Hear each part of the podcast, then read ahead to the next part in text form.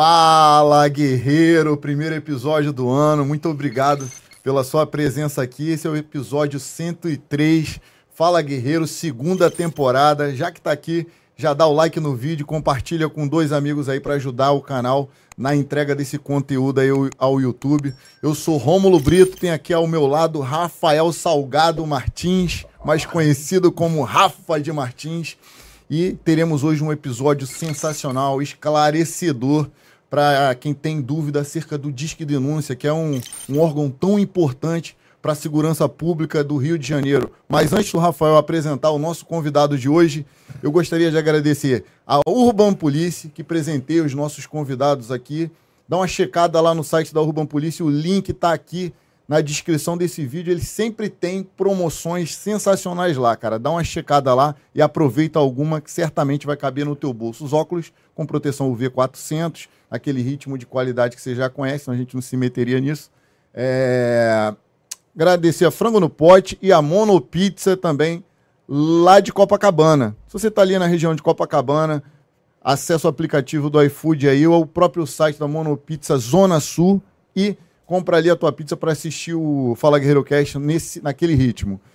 E por último, a produtora de conteúdo que faz esse canal acontecer, que é a Carretel Mídia. Tá querendo fazer um conteúdo para o seu Instagram, para o seu site, tá querendo criar um canal no YouTube, tá querendo criar uma logomarca, Carretel Mídia, o, link também tá aqui na descrição do vídeo. É isso. Vamos começar. Rafa de Martins. Rapaziada, boa noite. Feliz ano novo a todos vocês. Obrigado aí por continuar com a gente. Hoje é um dia realmente especial, nosso primeiro programa do ano. E nós convidamos uma coisa interessante: a, a Constituição da República Federativa do Brasil diz que a segurança pública é dever do Estado e responsabilidade de todos. Só que muitas vezes a gente não sabe como é que nós podemos também assumir essa responsabilidade. E o Disque Denúncia é uma ferramenta que, que proporciona você a poder participar também da segurança pública. Então, hoje nós trouxemos aqui o coordenador do Disque Denúncia, e ele vai poder, a gente vai falar bastante sobre esse serviço, como pode ser utilizado, o quanto ele tem ampliado, o quanto tem ajudado realmente não só a segurança pública, mas diversos outros segmentos da, da públicos, né? Então vai ser uma conversa super interessante, porém, ao conhecer esse coordenador, é uma pessoa que já foi muito envolvida com as forças de segurança. Então ele é oficial da reserva do Corpo de Fuzileiros Navais da Marinha do Brasil.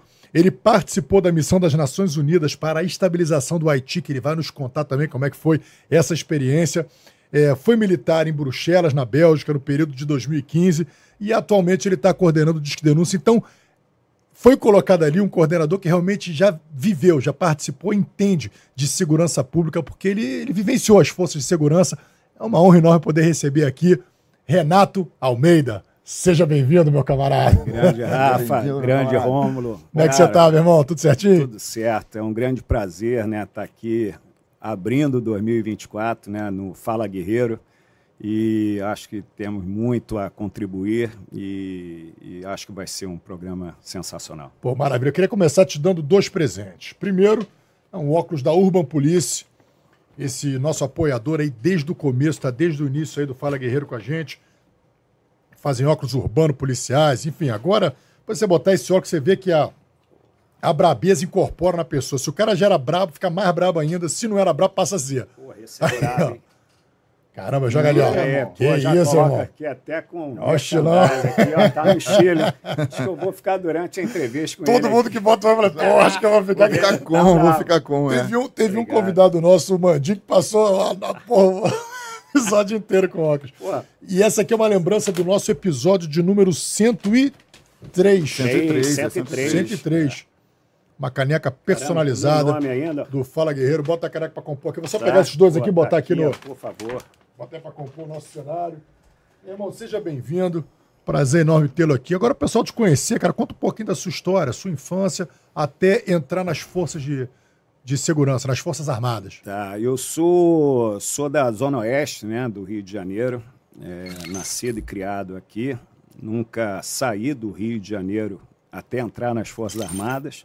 Sou praça de 1988. É, é, três quartos da minha carreira né, no Corpo Fuzileiro Navais foi no Rio de Janeiro. Tenho experiência né, na área de, de Manaus, né, servi lá de 2003 a 2005 É, fui para o Haiti no período, no oitavo contingente. E, uh, depois voltei né, do Haiti, fui instrutor de um curso de guerra anfíbia e depois fui para Bruxelas, né? Mas, ou seja, dentro dessa parte ali do Corpo Fuzileiro Navais, o primeiro ponto é em Manaus, né? Que é, marcou muito minha carreira, né? Porque a parte de de operações né, no, na selva amazônica, né, eu digo que no Corpo Fuzileiro Navais tem três lugares, né, três é, é, cidades, né, Manaus, Belém e em Ladário, né, que efetivamente você opera, né, até muito diferente Ladário, aqui do Rio de é Janeiro. É Ladário em Mato Grosso. Mato Grosso Contra Sul, a né? narcoguerrilha, né? É, na realidade é o próprio treinamento que é diferenciado lá, tem uns cursos, né, de operações ribeirinhas, logo quando você chega, você já começa a fazer esse, esse curso, né, é um curso que você se habilita a operar, né, na, na área, né, ribeirinha, então, no meu caso foi Manaus, é, logo quando chega, tu tem um curso lá de, de operações ribeirinhas. E nesse curso, até um amigo disse que eu consegui unificar os cinturões, né? Porque eu, eu consegui é, os dois prêmios, né? Do curso, né? O primeiro, primeiro lugar do curso, e o outro que é interessante, que é amigo do turno. E aí você pensa assim, ou seja, né? Normalmente você ganha um ou outro, mas o, o, o do amigo do turno o, o, foi interessante porque logo quando você forma o seu turno, você quer conhecer o pessoal, né? Eu era o 02 do turno, o 01 era um policial militar e ele era um cavalo, né? Bem preparado para caramba, só que ele teve algum problema particular e foi desligado. Então eu passei, mantive o número 02, né? Mas passei a ser o mais antigo do turno e um soldado, né? Chegou para mim e falou assim: "Pô, 03 é a terceira vez que eu estou no turno, fazendo esse curso. Pô, eu pensava que era preparo físico e não era. Era por causa de uma parte teórica, né? Que era a parte de orientação, de orientar, fazer os cálculos, né? Pegar uma carta. E eu falei, não, porra, tu vai, tu não vai ficar, nós vamos juntos, vamos formar juntos aqui. E nessa hora, eu preparei e falei assim, quem mais? E aí tinha um grupo, né? Então, você mesmo depois da ralação, né, durante o dia, né, dura todo o curso operativo, a nossa grande vantagem é o seguinte, o tempo não para. Né? Então, essa é a grande vantagem do, de, do aluno, né? que o tempo não para, então a gente acorda e espera, né? durante a ralação toda, anoitecer para no outro dia começar outra vez. Só que em vez de dormir, o que a gente fazia? Reunia né? o turno, quem estava com dificuldade, vamos é, treinar, estudar ali, e no final todo mundo passou, né? E aí eu acho que por causa disso que o turno, né, no final premiou também com esse. A notícia chegou no É isso, comando. não, no próprio, é, é, é, é, conceito paralelo, né? O próprio pessoal que está no turno que avalia. E aí, ou seja, pô, aí foi né, um ponto marcante fase, ali. Tem uma fase do curso que tem uma votação, que tem três perguntas. Você responde essa pergunta ali e fatalmente por conta dessa pergunta alguém vai ser eliminado outro vai ficar no meio do caminho, mais ou menos, ali na, na, na querência, e o outro vai ser eleito alguém Pontuado. Que é, que querido pelo turno. Quanto tempo você ficou nas Forças Armadas? Eu fiquei 29 anos, né? Ou seja, fiquei 29 anos. Se aposentou então? Me não? aposentei, eu estou na reserva da Marinha, né? Me aposentei em 2017, né? Ou seja, eu quando voltei de Bruxelas em 2015, eu fiquei mais um ano e meio ali em São Gonçalo, no comando da tropa de reforço. Em 2017, eu fui para a reserva. E eu fui, né, eu fazia aqui fora já algumas consultorias para empresas, né, a, parte, a partir de 2017, 2018. 2018 eu também fiquei no Corpo Fuzileiro Navais como tarefa tempo certo, né, que você fica um tempo, como relações institucionais e também como produtor ali da, da, da, parte cultural, né? No nosso caso, as bandas, né? Banda sinfônica, banda marcial, conjunto Fuzibossa. Então, Caramba, trabalhando inteira, dessa forma. Uma vida inteira, né? A vida inteira. Conta pra gente a sua experiência no Haiti. Como é que foi? Como é que foi? O que estava acontecendo com o Haiti nessa época? Já, já vão fazer mais de 15 anos, né? Já. já. Então, o que estava acontecendo no Haiti nessa época e por que, que, que, que as Forças Armadas foram para lá? Tá, então foi... E a sua participação? É isso, então. 2004, né, tem a história do Haiti, né, é, é, principalmente após mil, até 1971, foi de 1957 a 1971, foi o François é, do Valier, né, que era conhecido como Papadoc, que era um ditador. Depois passou, ele foi assassinado em 71 e o filho dele, né, o Jean-Claude é, Duvalier, ele assumiu o lugar do pai, também na mesma situação de, de, de era um ditador, né, então parte de corrupção. 1986 ele foi extraditado. 1990 começa uma eleição O na Baby, o Baby. Baby, o Baby Doc. Que- quem matou o Papadoc? O pô, eu não não não Foi- foi- é, eu não sei, foi assassinado durante o ele era presidente quando foi assassinado. E aí o Baby Doc assumiu 1990, né? 86 ele foi extraditado. 1990 teve eleições e aí quem foi eleito foi o Aristide, né? Que era um padre. Mesmo assim, ele não conseguiu assumir, voltou à ditadura. Em 1994, entrou já a sanção né, da, da ONU para que tivesse efetivamente, ele pudesse comandar. E aí ele ficou até 2004. 2004, ele foi exilado também.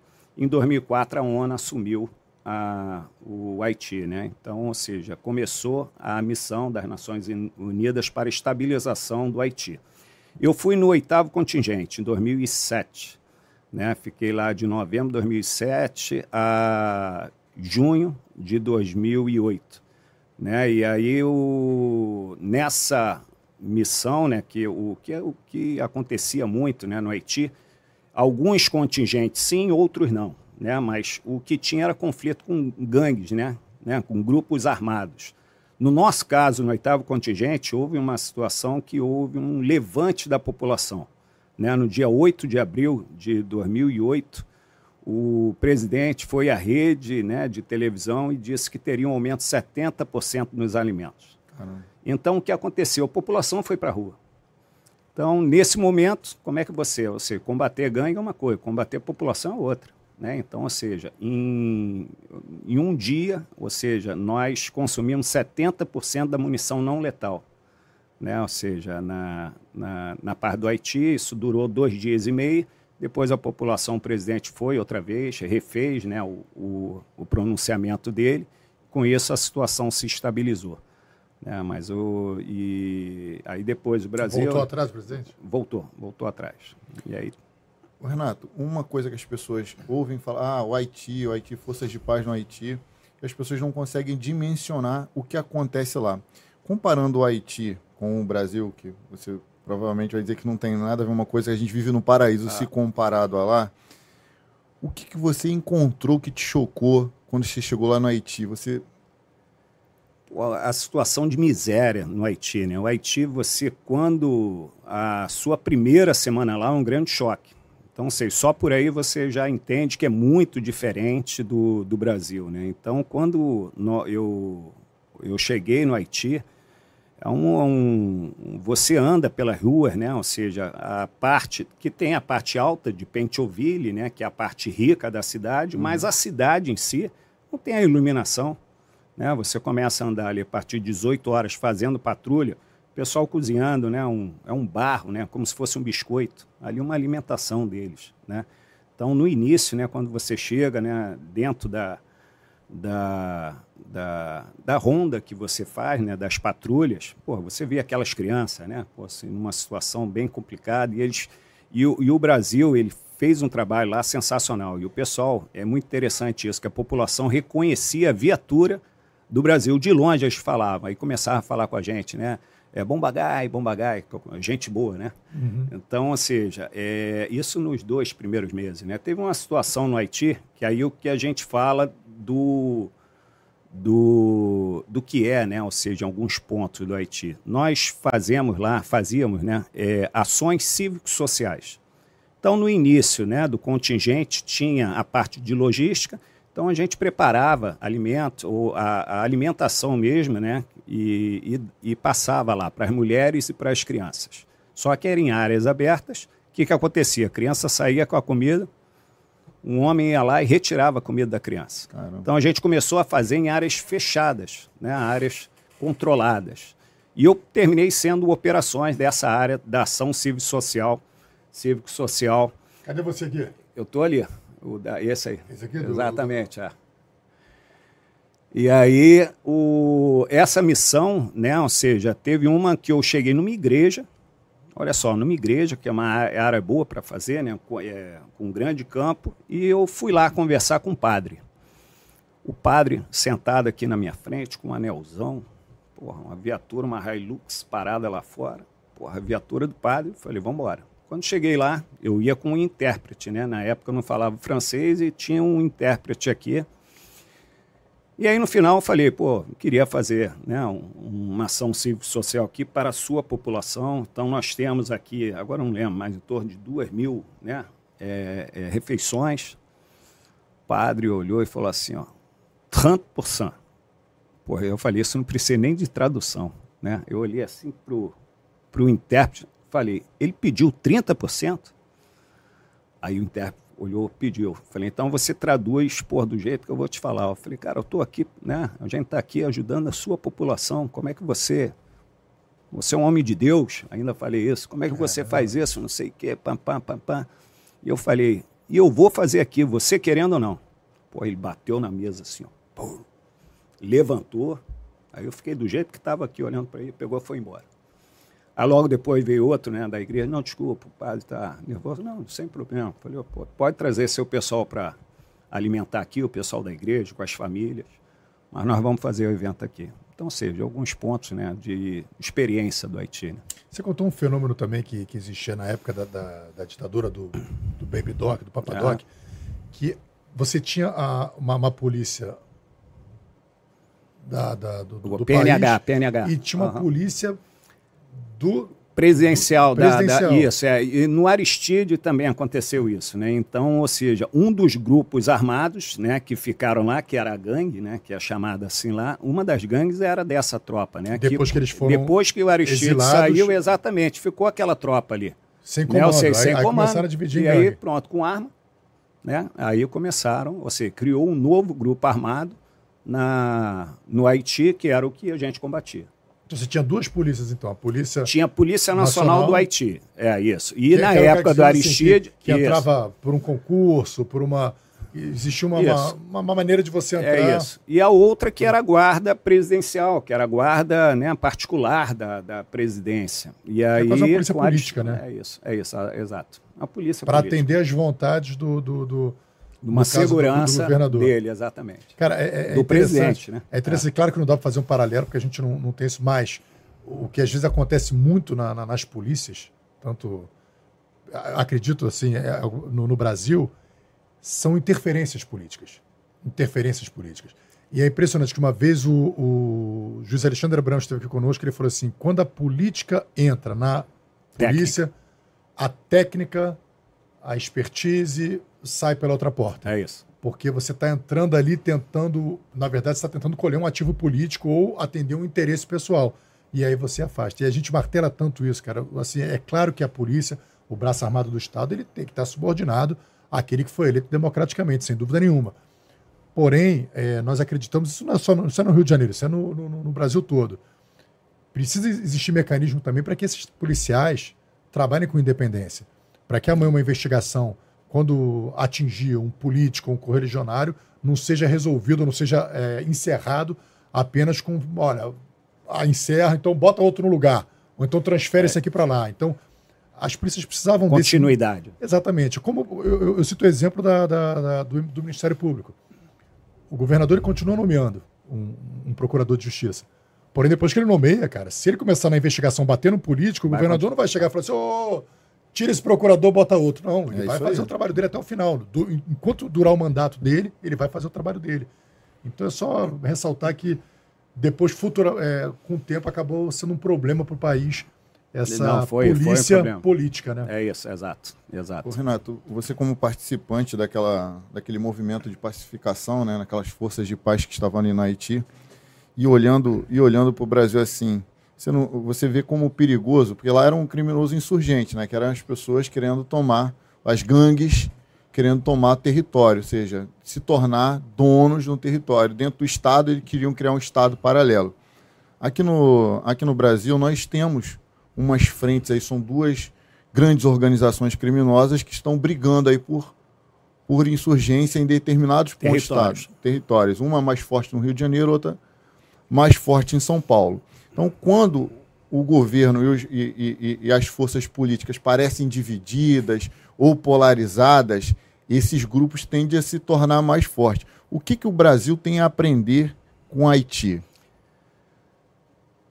Rômulo, o, o, São Paulo, né, ou seja, com PCC e aqui no Rio de Janeiro com o Comando Vermelho, acho que é nessa posição que tu está colocando, é essa insurgência. É, o, o, onde existe um vácuo de poder, né, você dá espaço exatamente para isso. Então, é, sempre quando tem uma descentralização, uma desorganização, alguém vai tomar partido disso e vai aproveitar, é, né? ou seja, algo para, nesse caso aqui, se a gente não tiver uma integração, não tiver uma organização dos fatos, eu concordo contigo que a tendência é aumentar né, o poder desse, do poder né, do, da, dessas organizações criminosas.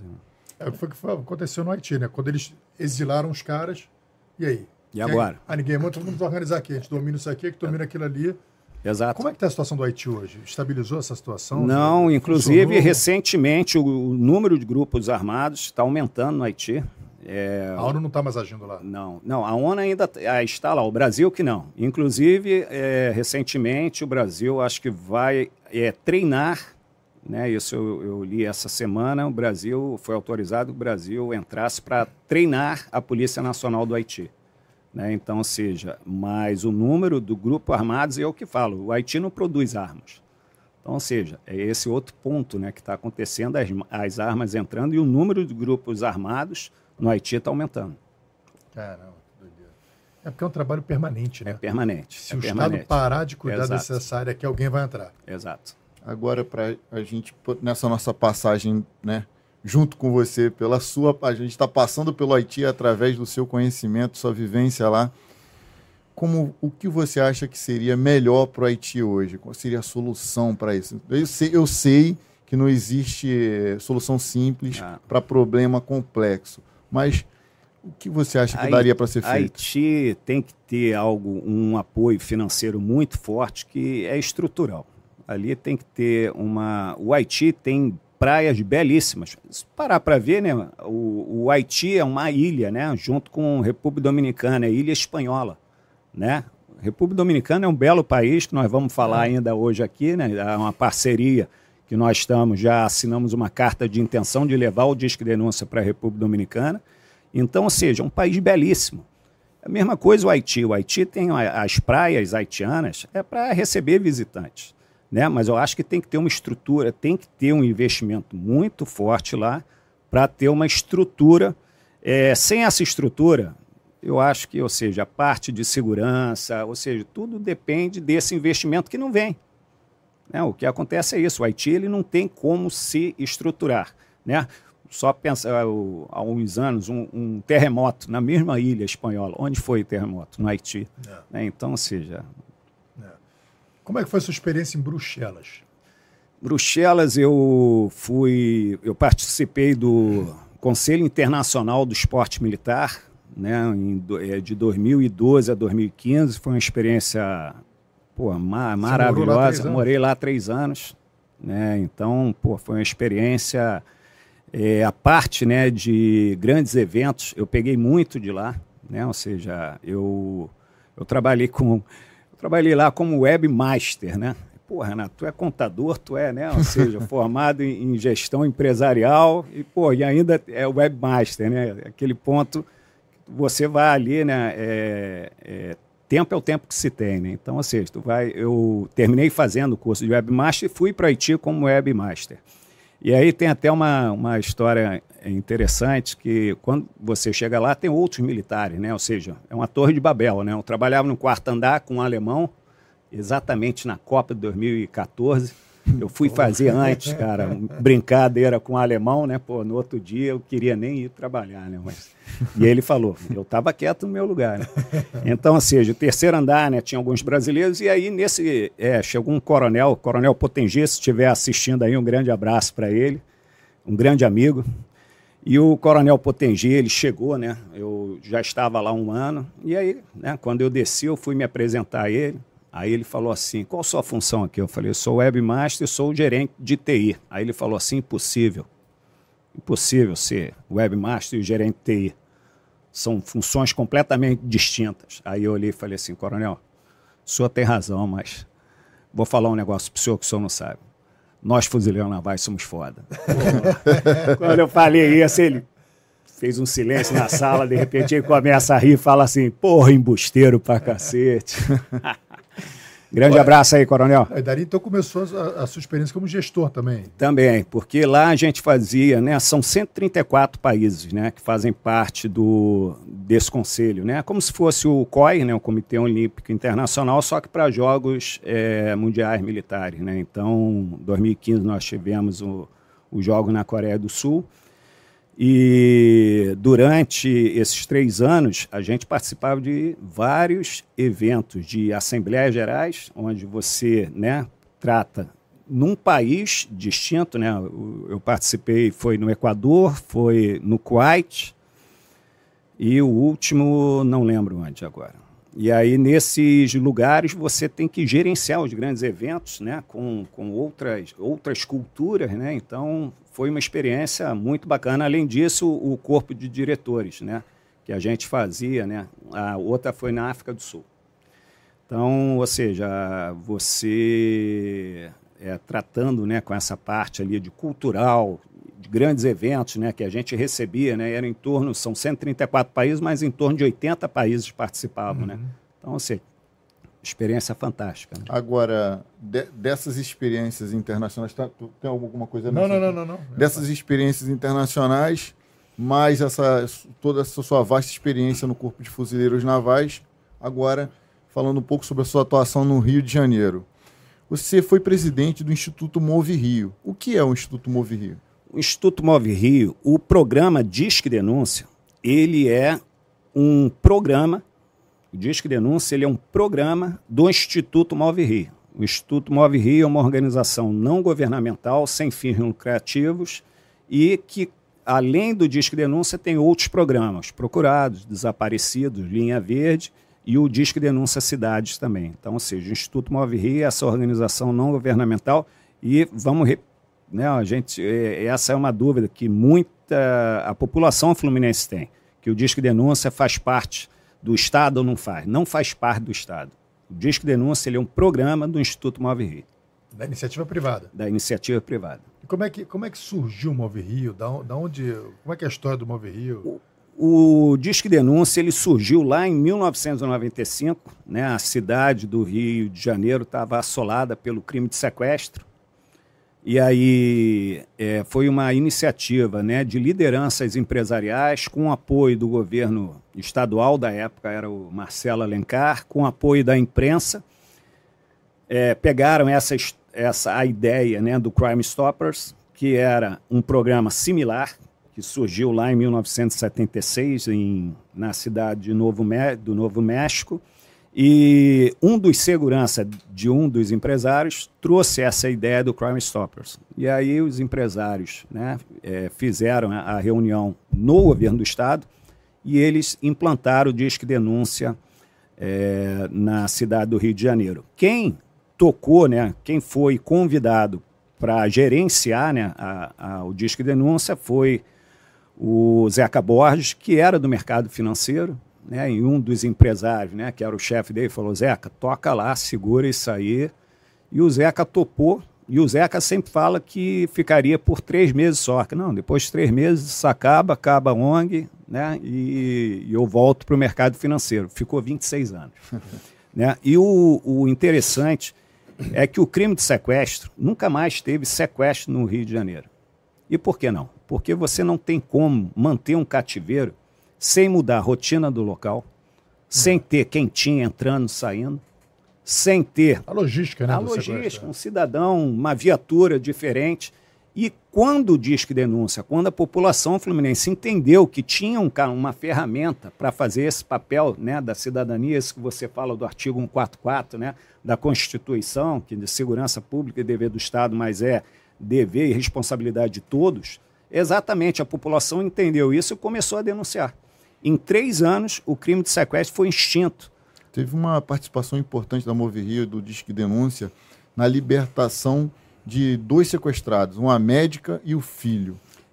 Conta é, como foi isso. É, isso aí foi recente, em 2022, né? Isso, isso aconteceu na Barra da Tijuca.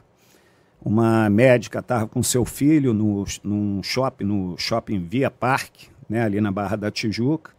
E depois, no relato dela, ela, ela até disse que viu o carro parado, né? O estranho, branco. Ela saiu, parou numa lanchonete. Quando ela saiu da lanchonete, o, os criminosos renderam e seguraram ela no carro. Né, for, foram até para a Cidade de Deus. Os criminosos não eram dali, mas eles foram para a Cidade de Deus e começaram a sacar né, a maquininha passando. Então teve esse sequestro relâmpago. De lá, né, o, o delegado né, responsável ele solicitou, né, ou, ou seja, o primeiro criminoso foi motorista, a Polícia Civil, com a inteligência, conseguiu prender esse primeiro criminoso e logo depois já tinha identificado quem eram os outros três e pediu né, para o Disque Denúncia fazer o cartaz at através do nosso programa, que é chamado Programa Procurados, que é uma parceria junto com a Polícia Civil. Então, com o cartaz é, produzido, nós colocamos na rua na hora, já aparece na imprensa e nas nossas mídias sociais, um criminoso, ele se entregou. Quando viu o cartaz dele, pegou e se entregou direto. E os outros dois, é, demorou dois dias, mas um, um, segundo criminoso ele se entregou e um terceiro, acho que é Matheus o nome dele, ele até hoje está foragido. Vocês produzem esse cartaz, esse cartaz ele vai. Você tem. Chegou aí para ver o modelo de, de, Vamos jogar aqui na tela aqui o. Ah, essa, Não, essa, é, essa, aqui é. foi. Essa é dos procurados. Não, essa é dos desaparecidos. Desaparecidos. É Não, tem, um, tem um dos. O último que eu te mandei agora, dos procurados. Esse é um outro programa que tem deles, que é o Desaparecido, que a gente joga aí no. Chegou? Chegou. Joga ah. aí o Procurados aí. Esse é um cartaz que vocês produzem. Isso. Nós produzimos em parceria com a Polícia Civil, ou seja, é, tem que ter um mandado de prisão e tem que ser autorizado pela delegacia responsável pelo caso, né? Até para não estragar, né? não atrapalhar o... nenhuma é, investigação. Né? Exatamente. Eu tô te mandando, é. eu tô te mandando uma outra aí. Peraí, só, só não só não fere. Não, é, te mandei uma aí, conseguiu pegar? tem um caso interessante do, dos, dos, procurados e da, da, da, parceria que a, que a Polícia Civil acaba fazendo com o Disque Denúncia, da, da, da relevância desse serviço, né? Que às vezes o cidadão fica, pô, mas dá para confiar? Eu vou, eu tenho um, tenho um resultado de um trabalho que se não fosse o Disque Denúncia, talvez esse criminoso continuasse solto até hoje. É o caso do Vido Caju, que era um dos soldados do Bob do Caju, tá? Esse esse criminoso aí foi, foi denunciado pelo Ministério Público e condenado pela Justiça porque ele esquartejou uma menina, é, ocultou seu cadáver porque a menina fez uma publicação discordando do, dos criminosos, da conduta dos criminosos naquele local. Parece que tinha tido uma operação policial lá no Caju, aqui no Rio de Janeiro, e em que dois criminosos tinham, tinham sido mortos, né, enfrentando a polícia. E ela fez uma publicação. Mas o destino, é alguma coisa sutil assim, mas o destino é esse mesmo. Quem escolhe o caminho do, do, do crime vai acabar preso ou morto.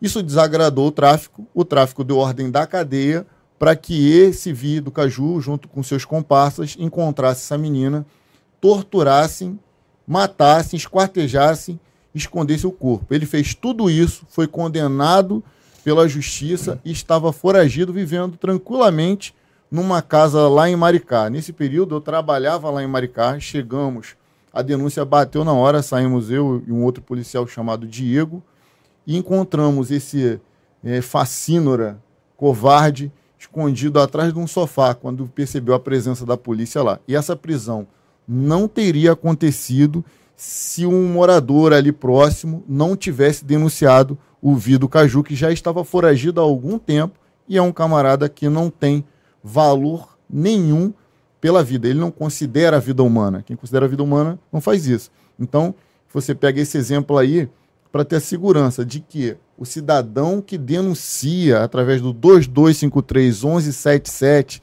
está ajudando a polícia a tirar de perto de você um criminoso. Exato. E com a garantia do anonimato, né, Rômulo? É sempre muito bom frisar isso. É, é garantido É garantia de por que nós garantimos? Porque efetivamente a gente não sabe quem entra em contato com o disco de denúncia. Ou seja, nós não temos nenhum. É, tem não, não, tem, não temos identificador de chamado. Nossas gravações, né, ou seja, nossas ligações, elas não são gravadas. Então, ou seja, não, é impossível você saber quem está entrando em contato com o disco de denúncia. Por isso, essa é a nossa regra de ouro.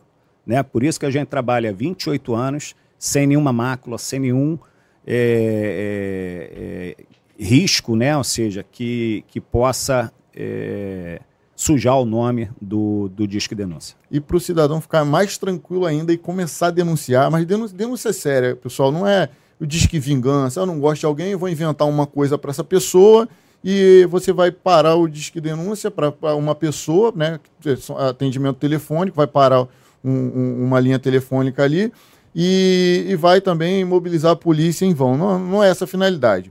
Para você ter noção do que a polícia recebe, se sentir seguro em relação a isso, a gente re recebe o relato do fato, quem é e onde está e por que, que a polícia deveria intervir. Só isso, não tem nenhum outro dado. É só o dado sobre o procurado. Não chega nada além disso para a gente. Então, é anônimo de verdade, pode confiar. Tem, eu queria ter que jogar. Joga os números do Disque Denúncia para gente na tela. Ele vai falar sobre esses números. Que, os números de telefone? Não, não. É os ah, números ah, não, de. Os olha dados. só, tá aqui os dados, né? É, explica esses dados aí para gente. Tá. Os, o Disque Denúncia ele tem hoje né, mais de 25 mil horas trabalhadas, são quase 3 milhões de denúncias. Né? Nós temos um banco de dados então, esse banco de dados ele é utilizado né, pela nossa análise para preparar relatórios estatísticos e estratégicos. Mais de 41 mil armas e 63 mil munições foram apreendidas. Mais de 20 mil criminosos é, presos com dados do, do Disque Denúncio do nosso procurados. Mais de 80 mil cargas recuperadas e 33 toneladas de drogas apreendidas. Rômulo, Rafa, eu sou, sempre gosto de falar em relação a esses números esses números, o Disque Denúncia, ele cede a informação para os órgãos de segurança pública, mas os grandes heróis, os responsáveis por esse resultado, né, são os órgãos de segurança pública, Polícia Militar, Polícia Federal, Polícia Civil, a Polícia Rodoviária Federal. Então, ou seja, esses resultados, ele, o Disque Denúncia, ele não faz o trabalho da polícia. Né? Ele prepara a informação, é um complemento de informações que a gente encaminha para os órgãos de segurança pública. Mas os verdadeiros heróis estão aí fora, né, que nos protegendo, né, a população fluminense, né, diuturnamente. Esses são os verdadeiros heróis e responsáveis por esses números. Não, e nós trabalhamos com informação, né? E muitas vezes é, a, nós que somos policiais civis que trabalhamos exatamente com informação, muitas vezes a gente tem um cuidado com a informação para poder chegar até o criminoso. Então, quando o disco denúncia entra, dando uma localização, muitas vezes os caras, nesse Brasil de que é um país continental, não é, não é difícil você desaparecer. Se você quiser, você desaparece. Porém, você viver isolado, completamente isolado, é complicado. Aí já complica porque você depende de outras pessoas para você se manter vivo. E, é aquilo e é ali onde entra o, o, o, disco denúncia. O disco denúncia. E aquilo que o Renato falou, quando, falando, se, se referindo ao sequestro, mas pro, pro, pro, no geral, para o fugitivo da, da justiça, ele precisa ficar dentro de um ambiente, ficar preso. Se ele está fugindo da, da justiça, é porque justamente ele não quer ficar preso. Então ele vai estar em algum lugar onde ele vai se sentir mais à vontade, seja no miolo de uma comunidade. Ele vai frequentar determinados lugares, daqui a pouco ele vai se tornar conhecido ali. Um morador de bem, que eu acredito que é 99,99% das pessoas que moram em comunidade, vai vê-lo e vai ligar 2253 1177 e esse camarada vai ser retirado de circulação. Agora, o Disque Denúncia tem um telefone específico, é o 2253 1177. 1177. Mas é, você tem, o, o, o Disque Denúncia é um dos programas. Ah. Os demais programas, denu, é, Disque Denúncia Cidade, Procurados, eles também têm um telefone, é o mesmo? É o mesmo número. É o mesmo é número. o mesmo número. Mas fala para a gente, por exemplo, quando é que o cara vai precisar utilizar. A gente vai falar mais sobre o Disque Denúncia, mas o programa Disque Denúncia Cidade é para quê? Tá. Para que, que serve? Então, programa, o Disque Denúncia Cidades, ele surgiu em 1998 com Angra do Reis. Angra do Reis foi o primeiro município que nós fizemos a parceria. Né?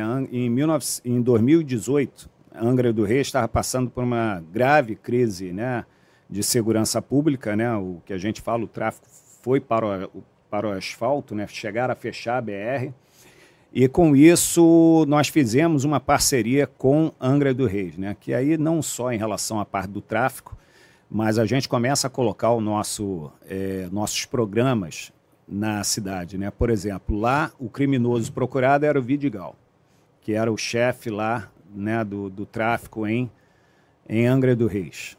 Nós produzimos um cartaz. Produzimos um cartaz, ele começou a ficar dentro da comunidade. Depois da comunidade, o que, que nós fizemos? Colocamos uma recompensa. Ele saiu de Angra do Reis. Porque tu não tem né, como ficar ali na, naquela cidade, na comunidade. Então, esse é um tipo de trabalho que o Disque Denúncia faz. E fora isso, com os municípios, nós trabalhamos também com a parte né, de, de postura. Né? A gente começa a informar né, a parte de. A, a população fluminense, ela começa a. A população do local, os munícipes, eles começam a denunciar é, lojas sem alvará, lojas que estão vendendo produtos. Tipo exatamente, também. produtos falsificados, produtos roubados. É, porque o munícipe, em Angra do Reis, um exemplo, quem conhecia o, o programa Disque Denúncia, ou era quem morava no Rio né, e passava lá o, o feriado, né, as férias em Angra do Reis, ou quem era de Angra e trabalhava no Rio. Mas o munícipe mesmo, que não saía de Angra do Reis, ele não sabia que tinha essa ferramenta. Quando nós chegamos em Angra do Reis, nós aumentamos em seis meses 185% o número de denúncias. Então, ou seja, é esse tipo de trabalho que o Disque Denúncia faz, o Disque Denúncia Cidades. Hoje nós estamos presentes em Angra do Reis, Maricá e Niterói. Então, cidade é, é, é quase que um disco de denúncia também para a ordem pública. Exatamente, totalmente para a ordem pública. E aí se direcionam já pro, pra, pra, para a prefeitura, prefeitura, ou seja, o prefeito, né, o, o, secretário de Segurança Pública, o secretário de Ordem Pública, ele conhece, a, ele, a, ele, ele já tem informação dos órgãos de segurança pública, mas ele já tem outro tipo de de informações que é da própria população local. Maneiro. Né? Então, e são todas as cidades que já têm esse serviço? Não, só esses três, mas nós estamos abertos aí, atenção prefeitura, quem quiser fazer parceria fazer com o Disque Denúncia, entre em contato com o e-mail contato arroba moverio.org.br, será um prazer fazer uma visita ao seu município. Joga aí na, na descrição. Então assim, por exemplo, é, pô, tem uma gangue de cachorro dando carreira e motociclista, liga pro Disque é, liga, liga pro Disque Denúncia, é isso, é isso. A gangue do caramelo. É, essa, do caramelo, a gangue do a caramelo. Gangue do caramelo. Tem um programa, tem um programa bem, bem relevante também, né? Os outros também são, mas esse parece que é lançamento. Fala sobre o programa DD Mulher. Então, DD Mulher, nós já trabalhamos muito né, com a violência doméstica, né? Nós temos um núcleo de violência doméstica e dentro dessa da violência contra idosos, contra crianças, contra a mulher, nós recebemos demais, né? É, e ali nós chegamos, né, dentro das nossas estatísticas, nós tínhamos que criar já um programa específico para esse DD Mulher que nós vamos lançar esse ano, né, no dia 8 de março. Esse programa DD Mulher, nós fizemos ano passado o primeiro simpósio de combate à violência contra a mulher. Foi feito na FEComércio, foram quatro painéis, aliás, foi um grande sucesso. Né? O, nós conseguimos, no primeiro painel, nós convidamos, o nome, o nome do painel era as forças de segurança no combate à violência contra a mulher. Chamamos né, a Tenente Coronel Cláudia, né, da patrulha, Tenente Coronel da Polícia Militar Cláudia, que é da Patrulha Maria da Penha, chamamos a delegada da DEAN de Duque de Caxias, doutora Fernanda, Fernanda Fernandes, chamamos a líder da Guarda Municipal, a líder da Ronda Maria da Penha, a, a líder Glória. Então, esse foi o primeiro painel. Né? O segundo painel o, poder, o, o papel do Estado e das instituições do sistema de justiça. Então, chamamos a deputada Renata Souza, que ela é a presidente do Conselho da Mulher da Alerj, chamamos a, a Júlia Luz, da Secretaria da Mulher, e chamamos também a Flávia Nascimento, da Defensoria Pública. Né? O terceiro painel foi, no caso, as forças a, o sistema de saúde, né? e o último, iniciativas empresariais inspiradoras. Então, foi uma manhã ali do simpósio, e de lá nós pegamos essa ideia que nós tínhamos de criar esse programa DD Mulher. Como vai ser esse, esse programa? Né? Ou seja, nós vamos não só receber né, a denúncia de violência doméstica, como nós vamos criar um grupo, né, não somente de integrantes do Disque Denúncia, mas integrante de outros órgãos, para que a gente faça um grande grupo de trabalho para poder falar, ao estilo um observatório, e criar, né, ou seja, é, política pública se faz com dados, né, com estatística. E essa é a ideia, a gente criar isso para colocar esse programa. Vocês já têm um banco em, de dados? Já, nós temos o banco de dados. Renato, é importante a gente usar esse, esse, esse espaço para indicar para o cidadão que às vezes ele fica meio perdido. Ah, não vou denunciar, mas aí o que, que vai acontecer? Você pode falar qual o caminho que persegue a, a, a, denúncia? Recebeu a denúncia. Sim. A partir dali, o que, que vai acontecer com essa denúncia que o cidadão fez? Tá. Vamos lá. O, essa pergunta é ótima, viu, Romulo? Porque aqui a gente consegue explicar esse fluxo da denúncia e, para quem está em casa, isso é importantíssimo. O cidadão fez uma denúncia. Então, primeiro ponto, o anonimato é garantido. Então, ele pode fazer a ligação com tranquilidade, porque ali ninguém sabe efetivamente quem está ligando pra, para o Disque Denúncia, inclusive pelo WhatsApp. Pode mandar pelo WhatsApp, que também é um número 22531177, e ali no WhatsApp, quando você manda a mensagem, já aparece assim, denunciante anônimo número tal. Então, ou seja, o nosso atendente, analista de atendimento, ele não sabe, mesmo pelo WhatsApp, quem está entrando em contato com o Disque Denúncia. Essa é a nossa regra de ouro. Por isso que a gente não pode abrir mão disso. Esse número tal que ele fala não é o número do teu telefone, é o número do protocolo da denúncia. É isso? Não, 2253 1177. Uhum. Ah, não, o número, denunciante a número é, tal, não, é o como aparece no WhatsApp, uhum. né? Se você mandar uma mensagem é para mim, aparece o Rômulo, né? Uhum. Ou o teu número de telefone. Isso. Lá não, lá vai aparecer denunciante anônimo número 5, 10, 15. Ah, sim. Tá? Então, ou seja, nosso analista de atendimento, ele não sabe quem está ligando para o disco de denúncia. Para criar o WhatsApp, a gente teve que fazer dessa forma, senão não criaria, porque nós temos que garantir o anonimato. Certo. Né? Ou seja, efetivamente não sabe, não é aquela história do eu sei quem está ligando, mas prometo que não vou contar para ninguém. Né? Então, essa, essa é a nossa regra de ouro, né? ou seja, anonimato garantido. Quando chega a, a, a denúncia, o nosso analista de atendimento, ele digita, né? não tem um telefone, é direto no computador com um fone e ele está recebendo aqui o, o, o o denunciante, ele começa a digitar, nada é gravado. E nessa hora, o nosso analista de atendimento ele é treinado pela Polícia Civil, pela Polícia Militar, pela Polícia Rodoviária Federal, por empresas, pela Polícia Federal. Tivemos agora um treinamento no SDU. Aliás, se o Atila aí, o a, agente da Polícia Federal tiver, Atila é um grande parceiro e ele conseguiu né, essa agenda junto com a Polícia Federal no SDU no aeroporto Santos Dumont e nossos analistas eles são treinados por esse por essas equipes. Com isso eles conseguem extrair o melhor tipo de denúncia.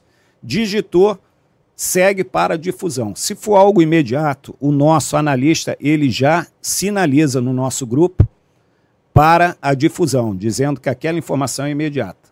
Dependendo da, da urgência da mensagem, o nosso diretor de difusão ou alguém da difusão entra em contato com o batalhão, com a delegacia, para falar o que aquele caso está acontecendo agora. Temos um caso em agosto de 2022, uma cidadã estava sendo torturada né, no Tribunal do Tráfico e chegou a informação para o nosso analista que ela estava sendo já torturada, é, já estava vendada, amarrada né, e pronta para ser queimada viva. E nesse momento, o nosso diretor de difusão entrou em contato com o comandante do nono batalhão e explicou né, que era um motivo urgente. O comandante mandou uma viatura ao local e eles conseguiram pegar a. Depois, né, ficamos sabendo do nome, a Janaína. A Janaína, ela já estava. É, tá aí, ó, a foto aí da Janaína já pronta ali para ser queimada viva. Então, Era usuário de drogas. Esses heróis aí conseguiram chegar a tempo. E o interessante disso, Rafa, que essa, a Janaína, isso foi em agosto de 2022. Em 2023, ela manda uma nova foto aí para preservar, não vou nem mandar ela, a foto ela aqui. pronta para ser morta Pronto, aqui. Estava aqui, pronta para ser queimada. Amarrada, vendada, amarrada, com, e com combustível no corpo. Caramba, o Disque Denúncia foi que salvou hora, essa mulher. Salvou. É isso que a gente faz. O que a gente Cara, faz foi é muito salvar rápido a vida. mesmo. A Foi. ação foi muito rápida. Foi muito rápido. Para chegar aqui, ela está nesse É estado. porque E ela, ou seja, quando chegou a informação, já falava que ela tinha sido torturada e já estava subindo. Então, nesse momento, ou seja, é, é mais uma vida salva. E a Janaína, ela mandou uma foto né, para o nosso aplicativo. Nosso aplicativo WhatsApp, você pode mandar fotos e vídeos. Ela mandou uma foto já né, mais fortinha, com a família, ou seja, né, só mostrou a foto dela, mas já estava. Ela disse que estava com a família, estava bem. E ela queria, ela sabe do que ela falou até esse. Eu sei que o anonimato é garantido, mas eu queria agradecer ao denunciante que me salvou. Então, você que está em casa aí, caso tenha sido você, a Janaína está agradecendo aí por estar salva. Perto da família agora. Foi a né? sua ligação que fez isso. Maneiro, cara. Que maneiro. E aí, continuando, você. Eu te interrompi, você, fala, você, fala, você falou Casa Zenete. Aí da, da- do fluxo, né? Isso, da denúncia, então, ou seja, é, quando é imediata acontece isso aí que vocês viram, foi bom que né, mostrou. E quando é investigativa, entra no nosso banco de dados, né? Então vai para a Polícia Civil e aí entra numa parte de investigação e esse banco de dados, né? Ou seja, essa informação é, dentro da difusão nós temos setores, né? Nós temos um plano de difusão que é feita junto com a Subsecretaria de Inteligência da Polícia Civil e ali a gente faz uma para onde vai cada tipo de denúncia, né? Ou seja, delegacia, Ministério Público, Corregedoria. Então, dessa forma, segue a informação para o para esse setor de difusão. E a informação que fica, nós temos uma equipe que é a chamada equipe de análise, onde esses analistas eles produzem relatórios, né? Como eu falei, estatística e estratégico, encaminham para os órgãos de segurança pública é, e, e esses órgãos de segurança pública, né, por exemplo, você, é, seu batalhão, né, o comandante está assumindo aquele batalhão, às vezes ele pede, manda um relatório da minha área. A gente manda um, um relatório atualizado né, para ele é, é, se é, atualizar e da mesma forma que em operações policiais. Né, tem alguns é, P2 né, que eles solicitam, pô, vamos operar numa área, tem como mandar alguma informação. Então a gente produz, é isso que a gente faz. O que a gente pega é a informação da população fluminense e atualiza, né, ou seja, e soma né, com os órgãos de inteligência da Polícia Militar, da Polícia Civil. E nós temos outro setor que é chamado de setor de resultados. Esse setor de resultados é aquele setor que, quando fecha ali o mês, ele pega o número de denúncias que foi encaminhado para cada setor e verifica ali os resultados. Então, quando o resultado está abaixo, né, essa nossa é, colaboradora, ela entra em contato né, com o P2 da área, diz assim, pô, olha só, né, 50 denúncias, tivemos 10 resultados, pô, está precisando de algum tipo de apoio, e nesse ponto, né, nós vamos ali é, é, conversando com cada setor para entender a dificuldade e dessa forma começa a aumentar né, o número de denúncias. Desde que esse setor foi criado, nós aumentamos de 17% para 45% do número de resultados. Bacana. É. Não, uma coisa interessante também é o seguinte, por exemplo, a população participa dando uma informação, está tendo assaltos, é, tem elementos suspeitos cometendo assaltos, intimidando pessoas em determinada região. Se uma vítima desse assalto não for à delegacia, nós não temos essa, essa informação, a gente não tem esse dado para poder. Perfeito. Então, o Espigel ele vai fornecer os dados daquilo que foi registrado na delegacia. Exato. E tem muita gente que não registra. Tem gente que prefere não registrar por sei lá qual motivo. Achar, ah, não vai dar certo, enfim. É isso. Então, quando a pessoa participa disso, a gente tem o banco de dados do Espigel, que nos fornece muita informação importante para a gente entender a mancha criminal, onde precisa deslocar Perfeito. o policiamento, onde precisa colocar uma pessoa ali de campana para poder pegar um. E a informação do Disque Denúncia. Então, cruzando essas duas informações, a gente tem como trabalhar melhor. Tem. Porque a dúvida. polícia, para trabalhar, precisa de informação tanto a militar quanto a civil. Senão, a gente vai fazer o básico. Ah, vamos proteger aqui a orla de Copacabana, é, os lugares mais. Só que, porra, se o bandido vê que a polícia está atuando ali, ele vai para um outro lugar. Então, é Exato. a importância dessa E, participação. e nós temos uma parceria né, também com o ISP, né, do, dessa troca né, de dados, de informações, que é importante. Né? A gente vê violência doméstica. Violência doméstica é muito subnotificado né, É. na parte do ISP, né? ou seja, mais o vizinho viu e o vizinho denuncia. Então, ou seja, o nosso número, principalmente de violência doméstica, de, é muito maior do que está presente no ISP, exatamente por isso que você falou. Né? É. O, um, você falou programa Desaparecidos. Bota a foto ali da, da, da Maria Carolina. Maria Carolina. Que você tinha colocado. Como é que foi a história da Maria Carolina? Maria Carolina, ela, ela desapareceu em 2020. 2020, Maria Carolina, é, ela desapareceu, começou a sair do Rio de Janeiro, desapareceu aqui no Rio, né? desapareceu do Rio e foi aparecer lá no em Lima, no Peru. Porra, ela apareceu. Não, que eu botei aqui República é do Peru, achei que era em Copacabana. Não, não, não é isso, na rua. na República é isso, do Peru é mesmo. Isso, é. Ela, ela estava hospitalizada, isso em 2022, dois anos depois. E aí ela estava hospitalizada e um juiz, né, o hospital mandou a informação, né, olha só, que tem uma brasileira, né, tá aqui, chegou no hospital, e aí quando pegou, o juiz olhou e falou, pô, deixa eu verificar aqui no banco de dados, ou seja, desaparecido no Brasil. E aí ele achou o nosso programa Desaparecidos e a Maria Carolina estava na foto. Ele entrou em contato com o Disque Denúncia, né? Nós entramos, que é o programa Desaparecidos ele é uma parceria com o Ministério Público. Né? Temos o programa, o PLID, né? o Programa de Localização e Identificação de Desaparecidos. Então, é uma parceria que nós temos com o Ministério Público. Nós entramos em contato com o Ministério Público e aí conseguiram trazer a Maria Carol, Carolina aqui para o é Brasil. Ela, ela... ela foi, ou seja, de carona, carona, carona, chegou ao Peru. Ou seja, ela. Ela foi de própria vontade. É, própria vontade foi Pergunta, desaparecido. Pessoal desaparecido. Tem muito morador de rua que, que é dado como desaparecido? Que... Temos. O, o, grande parte dos desaparecidos tem algum problema psicológico. Grande parte a gente verifica que tem a parte psicológica. Não é o caso da Maria Carolina, não, né? Mas, ou seja, é um grande parte a gente vê que tem algum tipo de, de transtorno. É, durante a pandemia, né, tivemos vários casos, né, já que estava dentro de casa, né? Então o estresse fazia a pessoa é, desaparecer.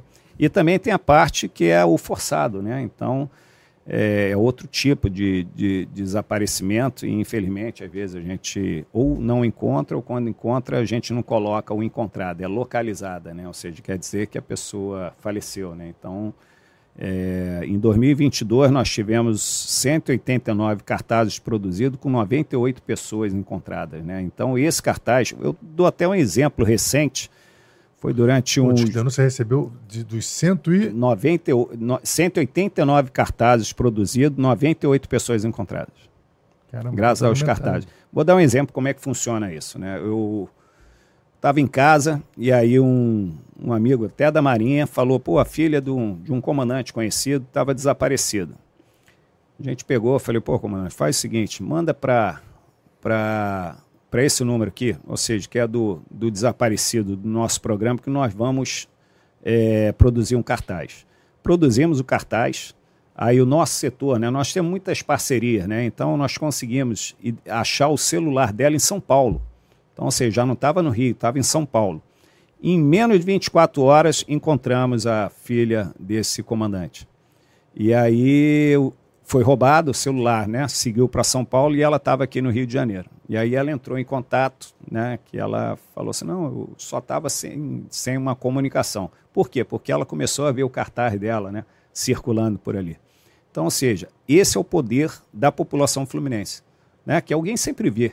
Né? Você olha assim, pô, eu vi essa menina. Não. Tem agora, recentemente, a nossa é, gerente né, do Disque Denúncia do, do Desaparecidos, ela estava dentro da sala e falaram, eu vi essa senhora. Ela está ali no aterro do Flamengo. Como é próximo da nossa área, nossa gerente pegou um Uber, foi lá. Quando chegou, ela até mandou uma foto, né? Não vou divulgar aqui a foto, né? Para preservar a identidade da, da nossa gerente. Mas ela foi lá e encontrou né, a senhora que estava desaparecida. Né? Então ela entrou em contato com a família e não só deu a mensagem, mas como entregou efetivamente. Né? Cara, o pessoal idoso com Alzheimer. Né? Exatamente. Sai e essa é, e, e, e não lembra. Porque... Ela, ela tava, essa senhora, ela era de outro município e ela estava aqui em, em, no Leblon. Ela foi ao banheiro. Né? Ela tinha também um problema é, de. Acho que era Alzheimer ou era algum tipo de, de transtorno, e ela foi ao banheiro. Quando voltou, não achou e foi para outro rumo. A filha dela que ficou aqui, né, até aguardando, produziu, conheceu o, o disco, o programa Desaparecido, produzimos o cartaz e conseguimos, 48 horas depois, encontrar a senhora. Mas o negócio do cartaz é legal que você tem diversas Tem testemunhas. É isso, é né? isso, é isso. É isso. E Esse é onde o esses poder. cartazes são divulgados? Eles são divulgados na, na nossa rede social, que tem um alcance muito, muito grande, né? e também na, na imprensa. Né? Ou seja, quando a gente, principalmente procurados, quando a gente coloca um cartaz, logo pela manhã tu vê um cartaz, acho que todo dia tem um cartaz de procurados circulando. Né? Hoje, né, o exemplo aí dos 255 criminosos né, que não voltaram Tem cartaz para da produzir. saidia, já três cartazes. Ou Já seja, já, já dois, dois criminosos que já, né, chefe de, de, de quadrilha, que estão Foragido, né? Deixa eu, te fazer, né? deixa eu te fazer uma pergunta. É, tem, o, tem, tem, aquele, tem aqueles procurados que têm recompensa, né? Aham, É, e, a e as ligações são anônimas. Sim. Como é que acha a pessoa para receber essa recompensa? Não, boa, boa, Romulo. Porque o, às vezes o pessoal até fala comigo, pô, mas essa denúncia não teve, não foi por causa essa recompensa né, que estava oferecida. Pô, não acharam o criminoso? Né, e não, não foi paga. Por que não? Porque vocês não ligam para o, o denunciante. Porque a gente não sabe efetivamente quem ligou para o Disque Denúncia. Então, vou te explicar como é que a gente faz o pagamento dessa recompensa. A gente produz o cartaz, coloca a recompensa, e aí o denunciante entra em contato, né, informa né, o- a, a sua denúncia e, graças a essa denúncia, acontece a, a prisão né, ou apreensão do que está ali no cartaz. O que, que nós temos que fazer? Nós temos que aguardar o denunciante entrar em contato com o Disque Denúncia e passar aquele número da denúncia. Protocolo. Ó, esse protocolo, número tal, é, é, graças a essa denúncia que o criminoso tal ou a- o fuzil tal foi apreendido. Ok, a gente pede para ele ligar em dois dias depois. Nesse período, a gente pega essa informação, chama o analista de atendimento que recebeu essa denúncia e faz uma entrevista com ele. Ok, cruza a informação de que realmente foi ele que ligou. A gente vai ao setor de difusão e verifica para onde foi essa difusão. Então, mais uma a gente cruza esse tipo de informação e entra em contato com o batalhão ou com a Polícia Civil. Vem cá, isso aqui foi essa apreensão. Não, foi através do Disque Denúncia. Então, pronto, a gente pega a informação, então confirma que foi através daquela denúncia. Aguarda a pessoa ligar. Quando ela liga, ó, o protocolo tal, em relação, não, realmente você, essa denúncia foi que tal, você vai receber o seu prêmio. Então, a gente combina um local com essa pessoa, qualquer lugar na cidade do Rio de Janeiro, local público, né? ou seja, com bastante circulação de pessoas, e dá a opção qual a roupa que você vai estar. Ela vai dizer isso. A gente pede sempre assim, não, então você poderia segurar uma pasta vermelha, uma pasta amarela, uma pasta verde, e fica tal hora nesse local. E aí pronto.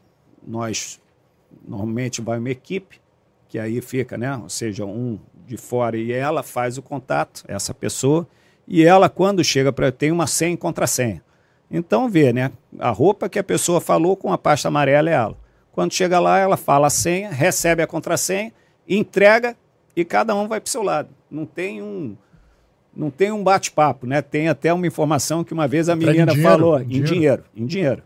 E aí me diz assim, por que não faz o Pix? Porque o Pix você identifica a pessoa. Por que não faz o depósito? Porque tu identifica a pessoa. Por que não coloca numa caixa postal? Que se você ficar aguardando quem vai abrir, você vai saber quem é.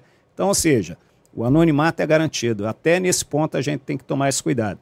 E tem um caso até da, da- dessa pessoa que foi entregar o dinheiro, foi dentro do, do, do McDonald's ou um Burger King, e a pessoa falou, deixa eu te pagar um lanche. Não, obrigado. Queria pagar um lanche, né, com aquele dinheiro. E aí, assim, cada um foi pro seu lado, e aí você pode dizer assim, pô, mas aí você identifica quem foi. Pô, né? Somos 6 milhões e 780 pessoas aqui no Rio de Janeiro. É Muita coincidência. Ô, Rafa, é você? Né? É, você pode, você pode, se você estiver tão preocupado assim, pode abrir mão também do. É, você essa- que muita gente não vai. No, no- Não, então, mas aí é dentro do papel da cidadania. Eu não acredito que é por causa da. Não, alguém vai me reconhecer. Eu acredito que é porque o que a pessoa quer, Rafa, na realidade, o que eles querem é que, o papel, que aquilo ali termine. Entendeu? Você está saindo de casa, está deixando sua esposa, sua filha, né, dentro de casa com algo que está acontecendo ali na sua porta. Tu não quer isso. Tu não, não quer todo dia sair de casa com esse problema. Então tu faz a denúncia. É nessa hora que a população faz a denúncia, porque ela quer que aquilo acabe. Muito mais do que uma recompensa. Sabe uma coisa assim que eu acho interessante? Para fazer aquela pergunta que você queria fazer sobre o prêmio. Você pode receber o prêmio é, também. Se a polícia pode receber o prêmio. polícia presa com as é, informações. É, olha só, é. policial também é, é, é, cidadão, né? Não, mas é só se a gente fizer a denúncia. Não, né? é, denu é o denunciante. Não, é o denunciante. Cara, a gente recebe a informação, vai lá Não, prende, é, não, é, é, o denunciante. Agora, uma coisa assim interessante, que, que eu acho que é muito legal, que a gente está querendo começar a martelar sobre isso, essa questão do tráfico de drogas é a questão da guerrilha, né? Então, o, uma das táticas de guerrilha é você usar seres humanos como escudos, a população como escudo. O Hamas faz isso, Hezbollah faz isso. E os narcotraficantes e milicianos no Rio de Janeiro também fazem isso. Então, eles pegam a população. Por que, que eles botam uma boca de fumo dentro da favela, onde tem uma circulação de pessoas enorme e cheio de residência em volta? É justamente para que essas pessoas sejam usadas como escudos, protegendo eles da repressão do Estado. Porque se eles estivessem de fato preocupados com a população, eles montariam a boca de fumo deles na mata. Não, galera, olha só, aqui é muito perigoso, que a gente faz uma atividade legal, estamos com armas aqui, Perfeito. pô, pode ferir uma criança, pode ferir uma, um estudante. Então vamos fazer o seguinte, vamos montar a boca de fumo aqui isolado, de maneira que não vai expor. Não. Eles optam justamente em deixar ele no meio do fervo da população para que, eventualmente, uma ação da polícia, pronto, bota aquelas pessoas como escudo. Então, isso é, é interessante as pessoas saberem disso, porque isso é uma tática de guerrilha. O morador da favela é usado como escudo, então não existe glamour nenhum, não existe bondade nenhuma nessas pessoas. E, inclusive, eles há muito tempo que eles atuam na, na, na questão cultural de colocar na cabeça desses moradores de que o cagueta, o cara que faz o disco de denúncia, é um cagueta e é um vacilão que merece morrer. Então a pessoa às vezes fala assim, pô, não então, o cagueta está associado à vacilação que merece morrer, mas isso aí é uma coisa que o marginal que usa você e sua família como um escudo humano para morrer no lugar deles, eles vão atirar em você, eles vão atirar através de você, você vai estar aqui entre eles, a polícia ele vai, o tiro vai passar por você, eles não querem saber disso. Então é importante desmistificar isso Cara, e se tem uma boca de fumo do lado da tua. Denuncia, porra. É isso. Conta quem é. Se você conseguir alguma imagem, alguma coisa, manda que essa imagem não vai ser divulgada. Mas a gente precisa dessa imagem para poder derrotar esses caras. A gente só vai conseguir derrotar os narcotraficantes dentro da, e saber onde eles estão escondendo paiol de armas, drogas e tudo, se a população nos ajudar. E isso vai ajudar a gente a ser muito mais assertivo, aonde a gente precisa ir exatamente. É isso. E isso só vai acabar o dia que a população tomar essa decisão. E saiba de uma coisa: não existe glamour nenhum, não existe bondade nenhuma. É, o que existe é, é, é, a vontade de obter vantagem lista usando a sua vida como escudo de proteção para eles, para eles continuarem mantendo a sua atividade. Rafa, como o Rômulo falou, né, ou seja, 99,9% né, da população que mora em comunidades, ela quer, ela, o que ela quer? Ela quer morar né? ou seja, com segurança, com dignidade. Então você, né, da sua comunidade, que o, que o Rafa falou, exatamente, tem, denuncie. É. E você tem um canal para isso. Nenhuma. Não é, é, é vacilação. é amor pela tua família. Pela sua pela família, sua, exatamente, vizinhos, pela sua segurança. Pela sua comunidade. Ninguém mora, é ninguém, ninguém, mora na favela porque quer, essa é a verdade. As pessoas moram ali porque é onde podem pagar. Exato. E, se, e, e justamente por querer vi, viver dignamente, as pessoas querem viver onde podem pagar com, com aquilo que têm. E, e essas pessoas acabam sendo refém e uma, uma boa parte da mídia aí vende a ilusão de que aquelas pessoas estão insatisfeitas com a presença da polícia, é que isso, as é pessoas é não. que os moradores da favela é, é, é, não ficam contentes quando são feita, feitas denúncias. Tudo, tudo mentira, tudo balela. 99,99% ,99 das pessoas que moram na favela só querem viver em paz. Existe ali um grupo de insurgente criminal querendo, tendo aquele território ali como seu, e aquele morador ali acaba pagando o preço que ele não está disposto, né? A gente está disposto a pagar. Eu já fui morador de comunidade, a gente quer pagar a nossa conta de luz, quer fazer as nossas é compras isso. e viver em paz. E eles não vivem em paz, não é por causa da polícia, não é por causa do disque denúncia. Eles não vivem em paz por conta dos criminosos que ali tem e aquela pequena parcela de moradores, aquele número minúsculo de, de moradores que eu costumo associá-los ao próprio tráfico, que vão badernar para evitar que as operações policiais ali aconteçam. Agora, queria te fazer uma, uma outra pergunta, que é a seguinte: vocês são uma, uma ONG, né, uma ah. organização sem fins lucrativos. Certo. Porém, tem, vocês têm é, é, prestadores, né, tem uma estrutura humana ali que trabalha mediante salário, tem essas, essas recompensas. Como é que vocês fazem para manter isso? Tá, o Rômulo, o Disque Denúncia ele não, não tem preço, mas tem custo. Né? Então, o Disque Denúncia, ele hoje, com exceção né, dos municípios, né, Angra do Rio, Maricá e, e Niterói, todo, por cento, todo o restante, em torno de 90%, é com apoio de empresas e empresários. Sem isso, o Disque Denúncia hoje não estaria funcionando. Então, nós temos, ainda bem que temos, né, empresários e empresas que entendem a necessidade de ter uma ferramenta tão importante quanto o Disque Denúncia. O governo do Estado nos apoiou até 2016. Né? Em 2016, é, estava no segundo ano ali do, do Pezão, um ano e meio, o Rio de Janeiro, né, o Estado está passando por uma grave é, crise financeira e o Estado teve que cortar vários é, convênios, e um desses foi o Disque Denúncia. Nós estamos em contato né, com o governo do Estado para tentar voltar. É, vamos aguardar aí né, o novo secretário de Segurança, né, o doutor Vitor, para já iniciamos, já tivemos uma conversa com ele esperando estruturar né, a secretaria para a gente voltar a conversar sobre isso. Né? E também outra possibilidade, até o apoio do próprio Ministério da Justiça. Tivemos uma reunião também com o secretário executivo né, do Ministério da Justiça, o doutor Ricardo Capelli. Então, também é outra né, a possibilidade de, de patrocinar né, essa ferramenta tão importante, uhum. né, não só para a população fluminense, mas eu falo para todo o, o, todo o país, né? Uma coisa que eu ouvi da população, Renato, foi o seguinte: da população mesmo, pessoas do meu convívio né, é, é, fora da segurança pública, foi aquele caso do, do, roubo à joalheria. Teve o roubo à joalheria e logo depois teve um, um procurados, né? É, em relação àquilo ali, qualquer informação que levasse aos autores. Autores. E foi oferecido uma recompensa alta à época. O pessoal, mas por quê? Porque um policial morreu semana passada, estão oferecendo mil. Aham. Aí para essa para joalheria estão oferecendo, não sei se foi 5 mil, 50, 50 mil. 50 mil. É, existe a possibilidade do próprio interessado falar disque denúncia? Faz esse, faz esse procurados aí e eu, dono da loja, tô, vou pagar isso. É, então, e foi de, dessa forma, né? Ou seja, houve uma parceria, né? Ou seja, com o Disque Denúncia para que isso for, fosse oferecido esse valor maior, né?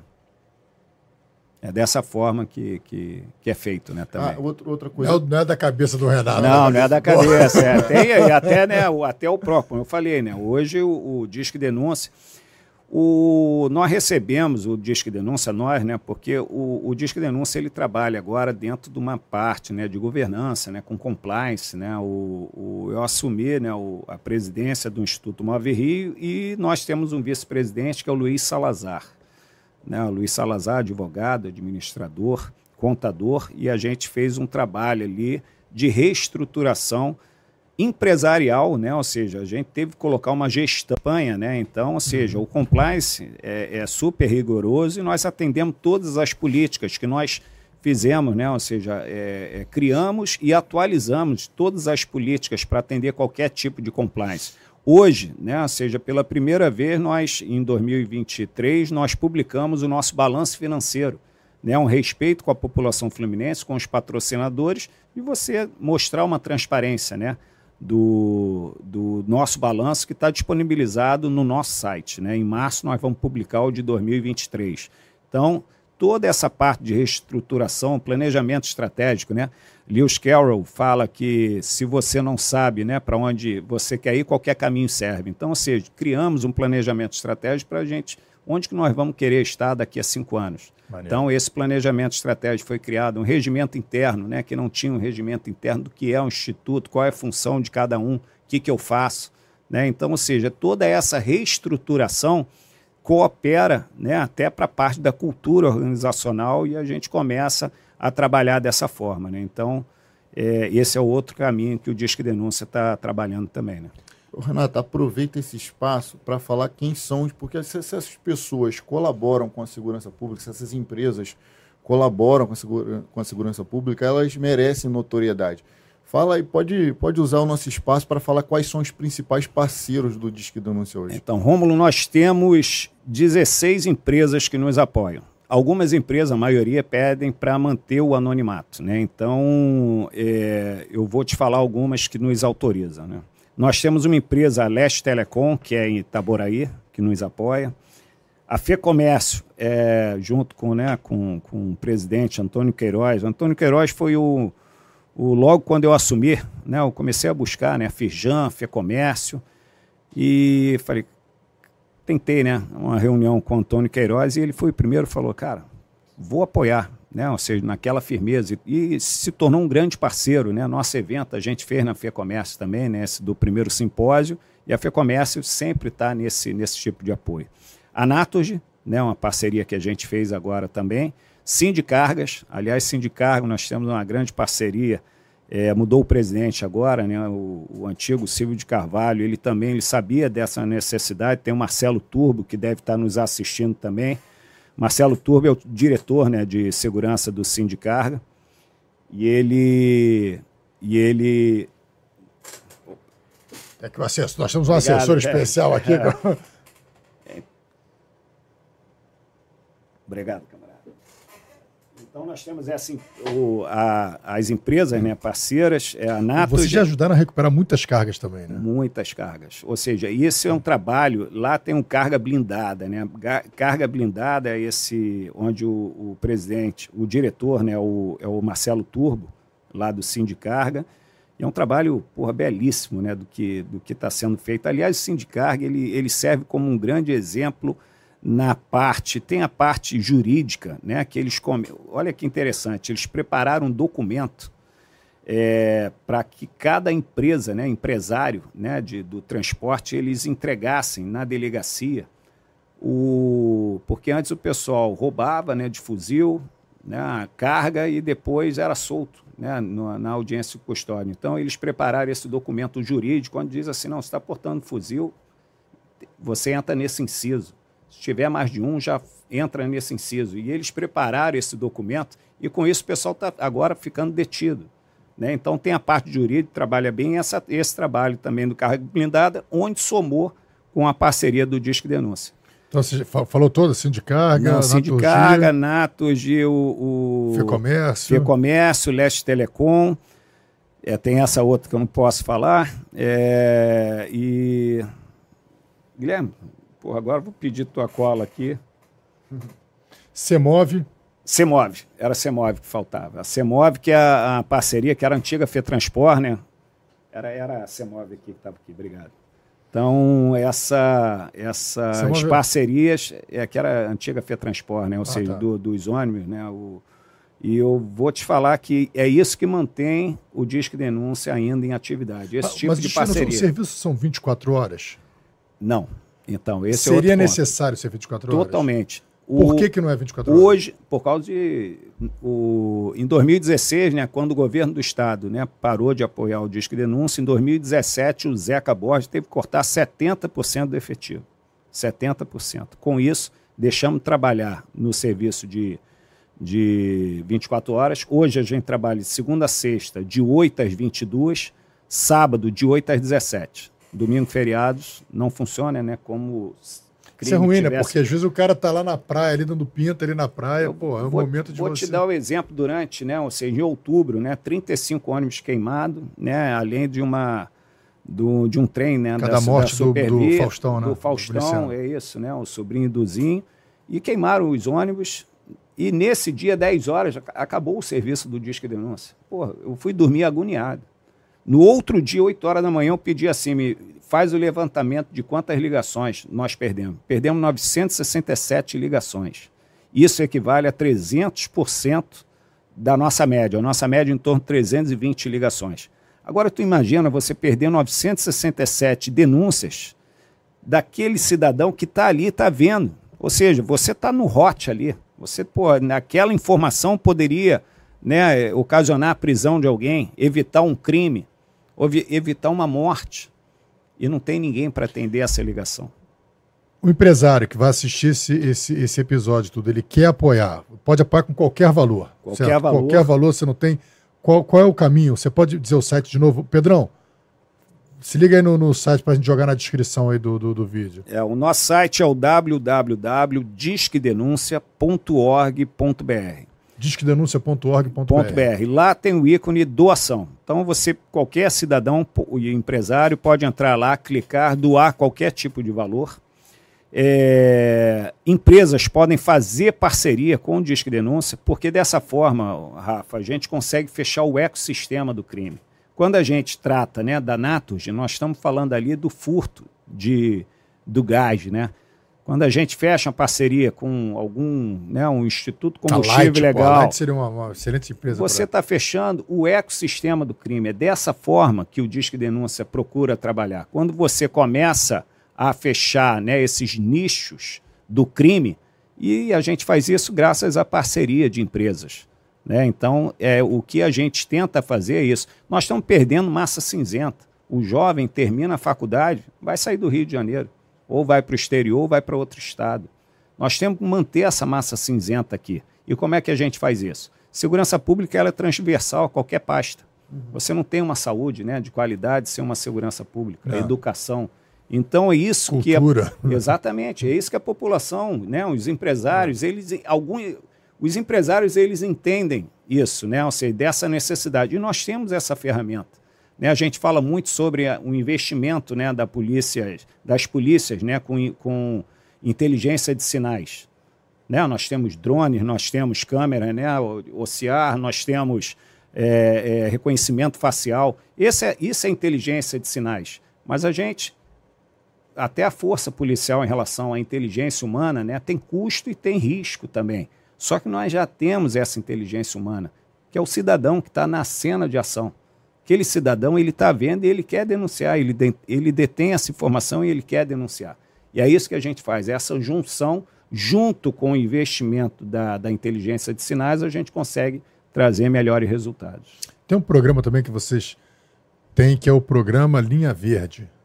O que, que, é esse programa? O programa Linha Verde ele é o, é o Disque Denúncia do Meio Ambiente. Graças a esse programa, nós já é, cooperamos com, com, a, com os órgãos de segurança pública, né, a DPMA, e com o CEPAM, a apreender mais de 12 mil animais silvestres, é, mais de 1,5 né, é, é, milhão de, de áreas degradadas já foram é, é, devoluvidas e essa campanha aí, que é o, o Empresa que está jogando dejeto in natura Exatamente. em rio, você pode Poluição anunciar. do solo, poluição do, do rio. O que é maneiro é o seguinte, muitas vezes Queimadas. você vê uma situação dessa, a pessoa não sabe, pô, eu ligo para quem? Para a Delegacia de Meio Ambiente, eu ligo para a Secretaria do não sei o quê. Não, vai para o Disque Denúncia e vocês e faz exatamente dessa forma. Eu vou te dar um exemplo. É, maus tratos contra animais também entra né, no meio, no, no, nesse linha verde. E maus tratos contra animais, em 2022 2023, 67% das denúncias para o, o, o, Linha Verde foi relacionada a maus tratos contra animais. E olha o trabalho que o Disque Denúncia faz. Com essa estatística, nós pegamos, né, tinha um CEPAM e tinha um DPMA. Agora imagina você mandar 67% de denúncias para esses órgãos né, que poderiam estar mais focados na área mesmo do crime ambiental em relação a a queimadas, a poluição do solo, né, a, a áreas de, degradadas, animais silvestres, e, e, eles estavam indo lá verificar muito animais, maus tratos contra animais. O que, que a gente fez? Com esses dados, nós marcamos uma reunião, na época, com Vinícius Cordeiro, que era o, secretaria, é o secretário municipal de proteção e defesa dos animais. Fizemos uma reunião lá no Move Rio, junto com o, com o comandante do CEPAM, com o delegado Wellington Vieira, né, da DPMA. Aliás, se o doutor Wellington Vieira estiver aí, um grande abraço para ele também, um grande parceiro do Disque Denúncia. E com isso nós fizemos essa, essa reunião e conseguimos encaminhar várias denúncias para essa Secretaria Municipal. Com isso a gente conseguiu desafogar tanto o CEPAM quanto também o ADPMA. E o, quando eu falo doutor Wellington Vieira, né, junto com o CEPAM, nós tínhamos a média em torno de 10 balões apreendidos. Né? Nós temos uma campanha que é chamada Disque Balão, que é uma é, acontece essa campanha no período sazonal ali de maio até agosto. Nesse período de maio a agosto, por causa do Dia das Mães, né, São Jorge, né, festa junina, nós tínhamos um, um número de em torno de 8 a 10 balões apreendidos, né? Porque o balão, né, ah, é cultural, não é cultural, é crime ambiental. Né? Ou seja, um balão, a partir do momento que ele está no, no ar, ele passa a ser um lança-chamas sem rota, né? ou seja, a deriva. É um lança-chamas à deriva. A partir do. Não tem controle. Ah, não, ele subiu, vamos pegar lá na frente. Não vai pegar. Né? E nisso pode cair. Né? Recentemente nós tivemos, é, em 2022, dois balões caíram no, no Galeão. 2023, dois balões no Santos Dumont. E essa semana, semana passada, teve um balão que caiu no, no aeroporto do Galeão. Ou seja, durante o voo você atrapalha a rota né, aérea, Não. você pode trazer risco. Né? Nós temos uma área de mata né, muito grande. Nós temos usinas, nós temos usinas né, de, da Reduc.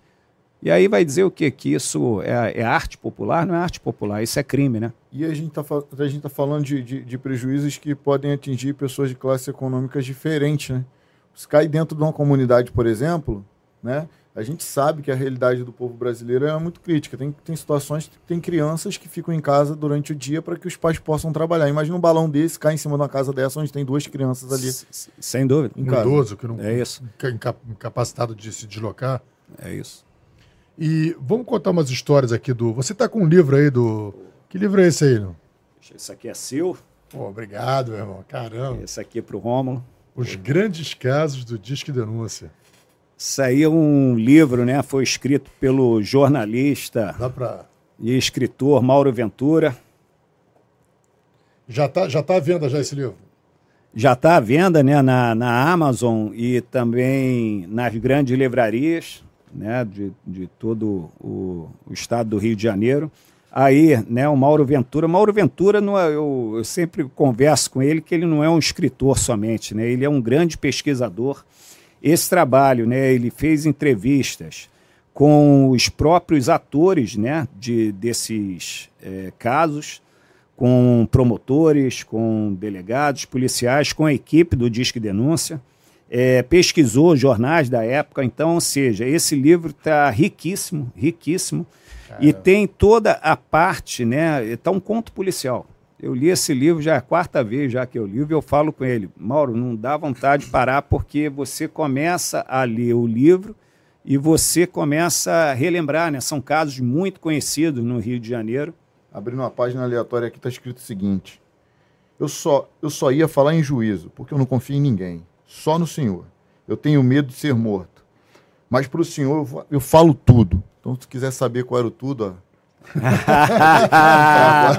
Boa. Isso aí é uma forma também de ajudar o Disque Denúncia, né? Ou seja, uma parte da, da venda desse livro é revertida para o Disque Denúncia, né? Então, ou seja, se você quiser mais uma forma de ajudar. E nesse livro, Rafa, a gente é, começa com, com o início do Disque Denúncia, né? Ou seja, desde do, do, da criação, né? E ali com, vai contando toda a, a história, né? No, nos detalhes. Aí você fica por dentro dos bastidores do Disque Denúncia. Como é que funciona? É. Diz, é, procura aí depois. Tem uns casos muito marcantes que, que, que o Disque Denúncia ajudou a chegar aos autores. Né? Eu acho que um dos mais recentes foi que realmente que está muito vivo na nossa memória ainda foi o caso do menino João Hélio. Como é que foi? Conta as pessoas talvez que não lembram o que, que aconteceu, como é que foi o caso do João Hélio e como é que o Disque Denúncia ajudou a, a Caramba. É, esse caso do, do menino João Hélio, né? A, a mãe do João Hélio estava voltando para casa, né? Com a filha e com o João Hélio que estava na cadeira atrás, né? Ele tinha quantos anos? Ele tinha seis anos seis de idade. Anos. E aí o que o e, e quem mora no Rio, né? Já tem aquela preocupação chegando à noite. E o interessante é que no livro mostra né? ou seja, conta a história que ela viu um carro na frente e ela foi reduzindo, mas quando ela viu, ela falou: é um táxi. Né? Um táxi, pô, então estou segura.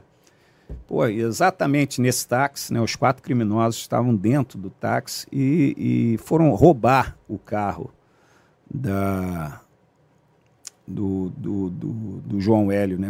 E aí a mãe desembarcou do carro, a filha dela também, tentaram retirar o João Hélio. Quando estava já, ele estava preso no cinto de segurança, não conseguiram soltar e arrancaram com o carro. Então, ele ficou pendurado ele ficou pendurado. Fora, É uma história, o, nesse livro é, o, é um ponto né, que a gente. É, é, que, o, acho que o que mais dá dor é, é essa situação aí, né? É. E a gente vê, e, e o Disque Denúncio que fez logo depois é, a população começou a denunciar no, no, ponto, né? Tanto que o, a, uma informação que eles estavam é, num ponto do morro e quando eles chegaram lá, eles nem, eh, nem ofereceram resistência. Né? Ou seja, a denúncia foi certa, né? foi naquele ponto. Está lá os três, e um deles era o Diego, que era um dos, dos assassinos né? do, do menino João L. Ele foi arrastado por foi quilômetros. Arrastado por né? quilômetros, é, em torno de sete quilômetros. Então, ou seja, é, esse, esse, esse é um dos casos, né? Nós temos outros casos aí no livro também, né? Do, do capitão Tadeu Fraga. Temos Como é que foi esse caso do capitão? O, o Tadeu Fraga, ele foi. ele É o que se pensava antes, que era um sequestro né, do, do Jefferson Tricano, que era secretário municipal em Teresópolis, filho do prefeito da época, Mário Tricano. E, o, e o, esse capitão Tadeu Fraga, ele. É, a informação que era sequestro do filho, né, ele mandou cartas, mandou né, informações, e na realidade não era isso, o garoto já estava.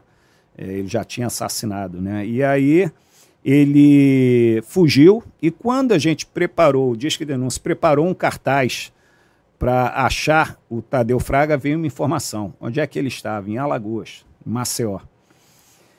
E estava o Zeca recebeu essa informação e nesse dia ia passar na televisão durante um jogo, né, acho que do Brasil, ia passar a imagem do, do Tadeu Fraga, né?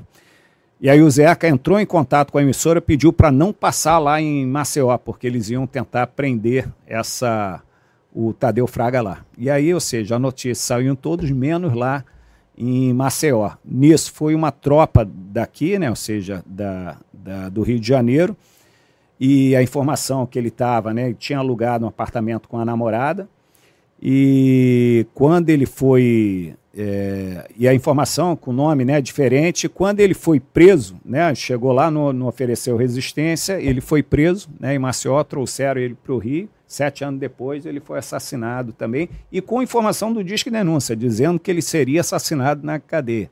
Né? Ou seja, tinha informações do Disque Denúncia dizendo que tinha um plano para matar ele na cadeia. Sete anos depois, ele foi morto na cadeia. E o caso do Marcelo Piloto? Marcelo Piloto, o, o, ele era ele começou no crime como motorista, né? Por isso que o nome é, é, é Piloto. Marcelo Piloto, ele é, se evadiu, foi para o Paraguai e ele começou a, a ser, o, traficar, né? Ou seja, tanto armas como droga do Paraguai para cá. Ele foi preso no Paraguai. Marcelo Piloto, ele foi preso no Paraguai e ficou. Olha ele. É, e ele ficou no Paraguai, na cadeia, e não queria sair de lá. Ele tentou de tudo, né? ou seja, na hora que tentaram. É, e, e, tem uma, uma fala dele que ele diz o seguinte: se ele soubesse que seria preso naquele momento, ele ia sentar em dois, duas toneladas de droga, porque aí ele seria preso no Paraguai. Então, quando ele foi preso, ou seja, quando ele estava para ser extraditado para o Brasil, ele fez uma entrevista né, numa TV paraguaia, né, falando inclusive né, que recebia proteção né, do, do, dos órgãos policiais do Paraguai. E nesse dia ele recebeu uma visita íntima de uma menina argentina, que era a namorada dele, e ele assassinou a facadas, com 17 facadas, essa namorada dentro da cadeia para quê? Para o crime ser no Paraguai e ele não ser mais extraditado para o Brasil. Cara, cara ruim, né? Exatamente. Nessa hora que ele assassinou, ele conseguiu segurar um tempo mais, né? Ou seja, na, até estava prevista né, a, a transferência dele para o Brasil, mas por causa desse assassinato segurou um pouco tempo mais, mas aí a, a, os órgãos de segurança paraguai, inclusive né, o secretário da época caiu né, lá no Paraguai e conseguiram trazer o Marcelo Piloto para o Brasil. Essa é outra, outro caso né, do Disque Denúncia.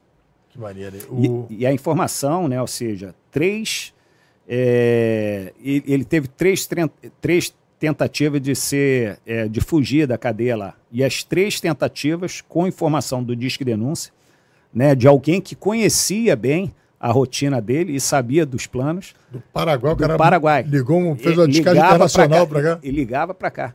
E era, ou seja, lá o número, né? Até o nosso gerente, né? Ele recebia o número e viu, pô, olhou, pô, realmente é do Paraguai. E a informação era, tá saindo um ônibus daí com três pessoas trazendo armamento. E aí entrou em contato, né?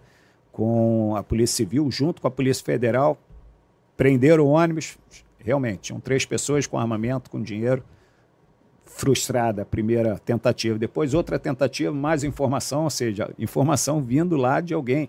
Porque é isso que acontece, né? Ou seja, os nossos denunciantes vêm daí também, é. né? De quem está ali conhece, né? Ou seja, o que está acontecendo. E, e, é por isso que os narco-guerrilheiros do Brasil, quando eles pegam um denunciante ou descobrem alguém, eles matam de uma forma muito cruel, justamente para desestimular, fazer com que a pessoa tenha medo de denunciar, fique quieta, não fale nada, porque sabe o poder que tem a, a, participação da população é isso. Mas é, denunciando essas ações. É bom frisar que no Disque Denúncia o anonimato é garantido. Então ninguém vai estar tá sabendo quem está entrando em contato é. com o Disque Denúncia. Né? O Renato, é, em 2005, salvo engano, teve uma barbárie na Baixada, acho que 29 mortos, no que ficou conhecido como Chacina da Baixada. É, como é que. Qual foi a participação do Disque Denúncia já nessa época? Né? E conta a história também de como é que foi isso. É, então, foram. O, isso aí foi em 2005, foram 29, né? 30 pessoas né, foram alvejadas, 29 mortos. Foi em Nova Iguaçu, Nova Iguaçu e queimados. Né? Então, é, o, todos né, policiais militares né, que responsáveis por essa chacina. E essa, essa chacina começou, né? Ou seja, num bar onde sete pessoas foram assassinadas e eles pegaram uma rota, né? Ou seja, da de Nova Iguaçu até Queimados, né? Então, ou seja, num total de 29 mortos durante essa chacina. E qual o papel da, da, do Disque Denúncia? Durante todo esse período, é, esse é o recorde né, de, de ligações para o Disque Denúncia nós recebemos, né, ou seja, a média em torno de 300 denúncias mensais. Nessa da chacina foram mais de 1.500 é, denúncias registradas, né, com nome né, do, dos policiais. Está aí as vítimas aí. Crianças, né? e no livro conta cada caso, né? Ou Eles seja, passando e atirando em todo mundo. Atirando, aleatoriamente. Eles fizeram isso? Aleatoriamente. O que diz o, o, o, estudo, né, ou seja, do, do, do Mauro Ventura, junto com as denúncias, era insatisfação com o comando policial da época, e aí estava é, tendo uma rigidez, e a ideia era para né, criar um desconforto de segurança pública nessa área e, de repente, fazer o comando cair. Né? Então, essa, esse foi o estudo feito né, pelo jornalista Mauro Ventura. E foram presos, os policiais todos foram presos? Todos foram presos, todos. E as denúncias, ou seja, ela vem com riqueza de detalhes, né? Dizendo quem era, quem era o responsável. Você lembra de um programa que tinha. Que eu achava muito legal esse programa, e realmente ele tinha uma coisa interessante, porque ele causava uma comoção, que era o Linha Direta. Linha Direta. Linha, linha direta. direta. É linha direta. Era linha direta. Aham. É o linha é, direta. Que eles faziam, eles faziam uma simulação é do que aconteceu, de casos, às vezes, é. que o cara estava para prescrever de 20 anos atrás, eles faziam toda uma, uma simulação, causava aquela comoção, depois jogava a foto do cara, meu irmão, as pessoas encontravam o cara. Isso, é. Denunciavam o é, cara. Voltou até agora, né? Recentemente, quem está fazendo agora é o Pedro Bial. E interessante você falar isso, né? Porque o o Domingo Meirelles, Domingo Meirelles, ele fez né, o Linha Direta um, um, tempo e eu estou em conversas com o Domingo Meirelles que nós queremos criar né, um, um canal de, de, de, denúncias, né, ou seja, parte de um podcast uhum. é, chamado O Crime em Debate. E aí é com a participação do Mauro Ventura, do, Pô, do Domingo Meirelles. E, Pô, e ele era do Linha Direta. E tem, tem uma história de uma, uma delegada amiga, né? Que ela trabalhava na, na 16 e chegou uma denúncia, olha, é, o cara, pô, tem um assassino do, do crime tal, não sei o que tal, pô, tá aqui na casa ao lado tal. Ela foi lá, pesquisou e viu que realmente aquele crime tinha acontecido. A Sandra, gente, já tava assim, passar, galera, vamos todo mundo para lá, vamos pegar o cara e todo mundo se arrumou tal, não sei o que. Foi direto, acho que pra Vargem Grande, se eu não me engano. Chegando lá, pularam o muro do negócio, entraram na casa, invadiram a casa, pegaram o cara, botaram o cara deitado no chão, gemaram, tal, não sei o quê. Daqui a pouco, meu, cadê assassino? Tal, eu falei, não, meu, pelo amor de Deus, eu sou ator, eu sou ator, você não é assassino, não. Eu sou o ator que fez o personagem. Caramba! Meu, ela ficou contando história, chorava de rir. Prenderam, bicho. Não, porque o assim, ator, a, o, a, o, popular viu o ator, tinha visto a parada, ligou denunciando, irmão, o cara tá aqui. Uma polícia imediatamente procedeu lá, pegou o cara. Onde é ele sou o ator. Aí eles foram ver o ator do Linha Direta. Essa história. Foi o episódio da doutora Flávia, não foi? Não, não, foi, foi outra, outra delegada. Então, teve alguém que. Teve, teve um, tem, um, tem um corte sobre isso aí no, no, no, no Fala Guerreiro. Tem sim um corte sobre isso. Ah, desse aqui? Desse, é. É. Esse aqui foi uma delegada que não veio aqui ainda. Ah. Nunca, nunca veio aqui, mas. Essa é boa, essa é boa. E vem cá, vou, tem outra história aqui também boa. Aqui. Ah! Maior apreensão de drogas do da história do estado do Rio de Janeiro. É Como é que foi isso, isso aí? É isso. Essa maior apreensão de drogas né, aconteceu no Porto do Rio de Janeiro. Pô, e essa foi muito rápida, Rafa. O, o denunciante ele entrou em contato com o, o Disque Denúncia, dizendo que estava saindo uma carga né, de, com drogas do Porto do Rio de Janeiro para Moçambique. Então, foi essa informação que ele deu. E aí, como eu falo, nossos é, analistas de atendimento, eles são treinados. Né? Então, ele não é um call center. O Disque Denúncia não é um call center. E eles começaram, ele começou a pegar algum tipo de informação. Sabe qual é a carga? Né? E, pô, era sabão em pó. É, e tem alguma característica, o container, ele passou um número do container. Nessa hora, nós entramos em contato com a Polícia Federal, né, que era só atravessar ali a rua, rapidamente entraram em contato com o porto, verificaram que realmente tinha um navio né, saindo do, Rio de, Porto do Rio para Moçambique. Então, eles montaram uma operação. Nessa operação, né, ou seja, é, é, fizeram aleatoriamente, né, vamos verificar alguns contêineres né, para não, não, não afugentar né, o, o, o, crime. E nesse ponto, quando pegaram, eles pensaram que era um container, né? No final foram dois containers e nisso bateu o recorde, né? Ou seja, foi mais de 5 toneladas de drogas apreendidas. Aqueles 33 mil toneladas, né?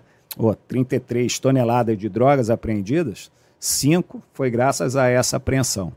E esse trabalho né, da Polícia Federal com o Disque Denúncia durou em torno ali de mais de 24 horas. Né? Começou de manhã, num dia, passou a madrugada e foi resolvida só no outro dia pela manhã. Então, esse é um, é um grande é, trabalho. Aconteceu em dezembro de 2022. Dezembro de 2021. Dezembro de 2021. Maneira, cara. É... Tem alguma Não? É, a, gente, a gente conversou também um pouco sobre o, os furtos indutos, né? Trabalhei algum, algum tempo na DDSD e a gente percebeu lá que a crescente desse crime e as pessoas que são envolvidas ali nisso tudo. Fala um, fala um pouco sobre esse, o contexto de, desses furtos em duto e de que forma que, que o Disque Denúncia entra nisso aí também. Tá. O... Nós fizemos uma parceria né, com uma empresa também que faz esse transporte né, de, de combustível em dutos e essa empresa, né, ela tem um dado estatístico lá que 2014 tinha um roubo, um roubo em duto. 2014. 2017, 95 casos. Ou seja, 1 para 95 em três anos. Então, ou seja, o criminoso achou ali um, um filão de ouro, né? Do roubo em duto. 2018, a empresa procurou a parceria do Disque Denúncia e nós tínhamos poucas denúncias relativas a roubo em dutos. E a empresa Pô, como é que vocês podem nos ajudar se tem um pouco número de denúncia? Só que a gente explica, e isso é bom explicar para a população, né? O Disque Denúncia ele trabalha de forma pedagógica. Então, ou seja, a gente começa a educar a população, a gente começa a dar orientação para a população. Por exemplo, nesse caso de roubo indutos, um carro-pipa Se passar na sua rua é algum tipo de crime? Não é, um carro-pipa, né? Passando ali. A construção no terreno do seu José. Seu José tem um terreno, estão construindo ali. Não, seu José só está aumentando o ativo dele. Mas se passar um duto de combustível ali, faça a sua denúncia, pode, é, pode ser, ter algum indício de crime. E foi isso que a população começou a entender.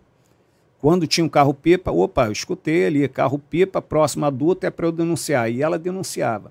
E como é que a gente faz isso com a população? Porque o roubo induto, né, teoricamente, não tem uma violência direta com a pessoa, então se está roubando combustível, deixa roubar para lá. Mas a gente começava a falar que esse roubo pode poluir o seu solo, né, ou seja, onde suas crianças estão ali, pode poluir o rio e pode causar explosões partir desse momento que a população começa a entender que ela vai ter um dano, ela começa a denunciar, porque ela, ninguém quer isso. Né? Então, com isso, em cinco anos, 2000 e, em quatro anos, né, 2018 para 2022, foi reduzido para cinco é, casos de roubo indutos. Então, ou seja, no estado do Rio de Janeiro, esse tipo de crime já, a gente já considera que é residual, que já cessou. E olha interessante, essa empresa ela trabalha no Rio e no Espírito Santo. No Espírito Santo aumentou. E aí ele até falou assim, pô, Renato, vamos levar o disque de denúncia para lá também, né? Porque é uma forma de, de cooperar com essa empresa que aqui no Rio de Janeiro já teve um resultado muito favorável. E, como é que vocês fazem essa parte pedagógica? É, qual, qual o veículo de comunicação? Com, com a imprensa, com a nossa mídia social, né? ou seja, é, o Disque Denúncia, o grande resultado é através de campanhas. Né? Ou seja, tem empresas que bancam... Qual é o Instagram de vocês? O nosso Instagram é o Disque Denúncia RJ. Nós temos o Twitter, que é o Alerta DD. Esse Alerta DD, nós temos uma influencer digital que é a Dora, e a Dora, ela consegue humanizar né, a esse Wax, né, o antigo Twitter. Eu falei Twitter, na realidade é o X agora. E esse e, e, adora ela, né? Ou seja, ela tem, né? Ela é uma jornalista, né? Estudante de jornalismo, 22 anos, já mora na Baixada, então ela consegue colocar de uma forma diferente. Não é uma mensagem normal ali dizendo assim, ó, tá acontecendo crime. Não, ela fala de uma forma diferente. Ela fala, pô, galera, é um absurdo. Tô, tava aqui indo agora para a faculdade e aconteceu um crime na rua tal né? E com isso o pessoal começa a interagir com ela ali na hora. Pô, comigo ah, também aconteceu isso. Pô, tá aqui, eu não consigo dormir, não consigo estudar porque tá acontecendo som alto na rua tal, num baile funk. Aí o pessoal já começa, pô, na minha rua também acontece. Mas, então, com isso, cara, a gente vai pegando informações. Você né? falou isso aqui, o pessoal entrar no Instagram, diz que denúncia RJ. Aqui no dia 26 de dezembro agora, tem um cartaz botar aqui, proteja a sua família. Denuncie ligações clandestinas de gás natural. Aí, aqui já vem a, a, a parte educativa, né? As ligações clandestinas de gás são feitas por pessoas sem treinamento adequado, sem os equipamentos corretos e sem a devida autorização das autoridades competentes. Isso pode levar a vazamento de gás, explosões e incêndios, colocando em perigo não só os responsáveis pela instalação clandestina, mas também os moradores, pedestres e até mesmo toda a comunidade. Perfeito. Tá aí. Aí, Exatamente. Aí, Mota, fique atento, aí bota o telefone, o zap e tal, não sei o quê. Muito maneiro. Tem muita coisa legal aqui falando do, de. E, e, essa forma pedagógica, né, a gente fala de em várias, em vários vieses, né, ou seja, na parte né, do, do, do roubo em dutos, na parte de, de furto em gás, furto de combustível. Então, é, e tudo isso traz um risco para a população, né? Ou seja, quando a gente fala ali do furto de combustível, furto de gás, né? Recentemente teve uma explosão numa escola, né? Ou seja, pô, explodiu uma escola. Tentaram furtar um cano e explodiram uma escola. Então, ou seja, é, é um risco, né? Real. Então, se você tem alguma informação de ligação clandestina, não. Aqui no, no, no condomínio do lado tem ali, eles trocaram né, o cano, eles conseguem até colocar um cano ali de de, do tigre, né? Ou seja, é. eles trocam aquela tubulação achando né, de um desvio outra, que não tem nenhum tipo de risco. Uma outra denúncia bacana que a, que a população pode fazer nesse mesmo segmento, se provavelmente a pessoa, a, a, a pessoa mora num condomínio, por exemplo, desses Minha Casa Minha Vida, esse, esses condomínios que, que, que o pessoal conseguiu ali a duras penas adquirir e ali reside. E ali tem instalação de gás. Provavelmente tem alguém ali cirandando e cobrando uma taxa extra. Senão a gente vai cortar teu gás. Denuncia esse cara também. Exato, exato. Isso é o que a gente chama tá, vulgarmente conhecido, popularmente conhecido como milícia, né? Que tá ali nos condomínios impondo taxa extra pro gás. Fala a hora que ele chega lá para cobrar. É isso. Que horas ele vai cobrar, que, que, o dia, a hora que ele vai cobrar. É, tipo, essa, esse tipo de extorsão acontece, né? ou seja, dentro da, das comunidades. Né? Então, é, esse é outro tipo de trabalho diz que denúncia faz. Você a, tem que denunciar. É porque a população às vezes já está pagando a concessionária do serviço e ainda tem que pagar uma taxa extra. É, exatamente. E, e, isso, é, você acha o teu custo, né, até para a população, ou seja, acha que quem é que está pagando essa conta? É, isso é interessante falar, cara, porque, olha só, eu morava num. Eu morava num. Para você entender como é que funciona quando alguém. Quando você permite que um vizinho teu furte gás, furte energia, furte água. Para você entender essa matemática. Eu morava num determinado prédio, num determinado endereço, e ali o pessoal era mais à vontade para furtar. Não o pessoal do prédio, mas os vizinhos, os comércios, não sei o quê, não sei o quê. E a minha conta lá, com um ar-condicionado ligado, né? Que na época era só tinha eu e minha esposa um ar-condicionado ligado, era um X. Aí, hoje, eu moro num condomínio onde as regras são mais duras para furto de energia e só tem esse condomínio mais um na rua que adota a mesma regra contra furto de energia. Hoje, em 2021, com três ar-condicionados ligados, eu pago ligados, eu pago a mesma, o mesmo valor que eu pagava Exato. com um. Sabe por quê? Porque lá o furto é proibido. Então eu pago o meu valor. Quando você permite que o cara do lado furte e você não denuncia, você vai pagar o seu valor e o dele. Ah. Alguém precisa pagar essa conta. Exato, é dentro dessa situação. Rafa, voltando aqui o assunto aí da, do Disque Denúncia Cidade, em Angra do Reis, os lojistas estavam recebendo extorsão, né? ou seja, por telefone ou com o próprio criminoso batendo lá na porta. Né? E aí né, nós temos um gerente né, do Disque Denúncia Cidades que mensalmente vai em cada município parceiro. E aí teve essa reclamação, né, da prefeitura dizendo que estava acontecendo isso. Nós fizemos uma campanha lá, né, ou seja, extorsão é crime, e colocamos nas lojas. O que, que acontece com a extorsão? Parou. Olhou aquele papel ali do disco de denúncia e falou assim, pô, alguma coisa é. tem aí. Parou. Parou de fazer a extorsão, né? Então, ou seja, é o trabalho da população fluminense que está cooperando com a ordem pública. Né? Cara, o serviço é muito maneiro. Isso é aí é uma coisa para toda. É cada município, se tiver o seu, botar o seu núcleozinho ali do disco de denúncia. Porque, na verdade, você já tem a expertise, você já tem a estrutura montada. É um projeto que já, um programa que já funciona desde 1995. Exato. Você vai chegar aos 30 anos agora, daqui a dois anos. É isso. Então é só entrar em contato com vocês e vocês montam a Implantar. estrutura. É a implantação imediata. Cara, e, e o quanto vocês, quanto vocês economizam para o Estado, né? É, é, na verdade, é, um, investimento, é um investimento, é investimento. Porque o Estado ganha, é a população ganha. Esse dia teve uma, uma matéria do quanto o, o, Brasil perde com crime, né? É. Sabe? Até para você manter um criminoso. Então, muitas vezes você sabe que a população está de olho, até desestimula o cara a você ter que, o Estado ter que manter esse cara num presídio é isso, a um é custo isso. absurdo. O custo né, do, dos ônibus queimados, se eu não me engano, chegou a 35 milhões de prejuízo. É, então, ou seja, diz que denúncia é investimento. Né? Se você tiver uma informação que isso né, vai acontecer, mas, vamos pensar por esse lado, vai acontecer. Alguém sabe, alguém denuncia. Então a gente consegue, né? gostamos de falar que nós somos uma lente voltada para o futuro. Né? O que a gente sempre tenta trabalhar é com a prevenção. Olha o caso da menina, né, da, da Janaína. Foi uma é. prevenção, a gente salvou uma vida. Né? Ô, Renato, é, uma vez eu vi o, o doutor Fabrício da Core fazer uma publicação, né?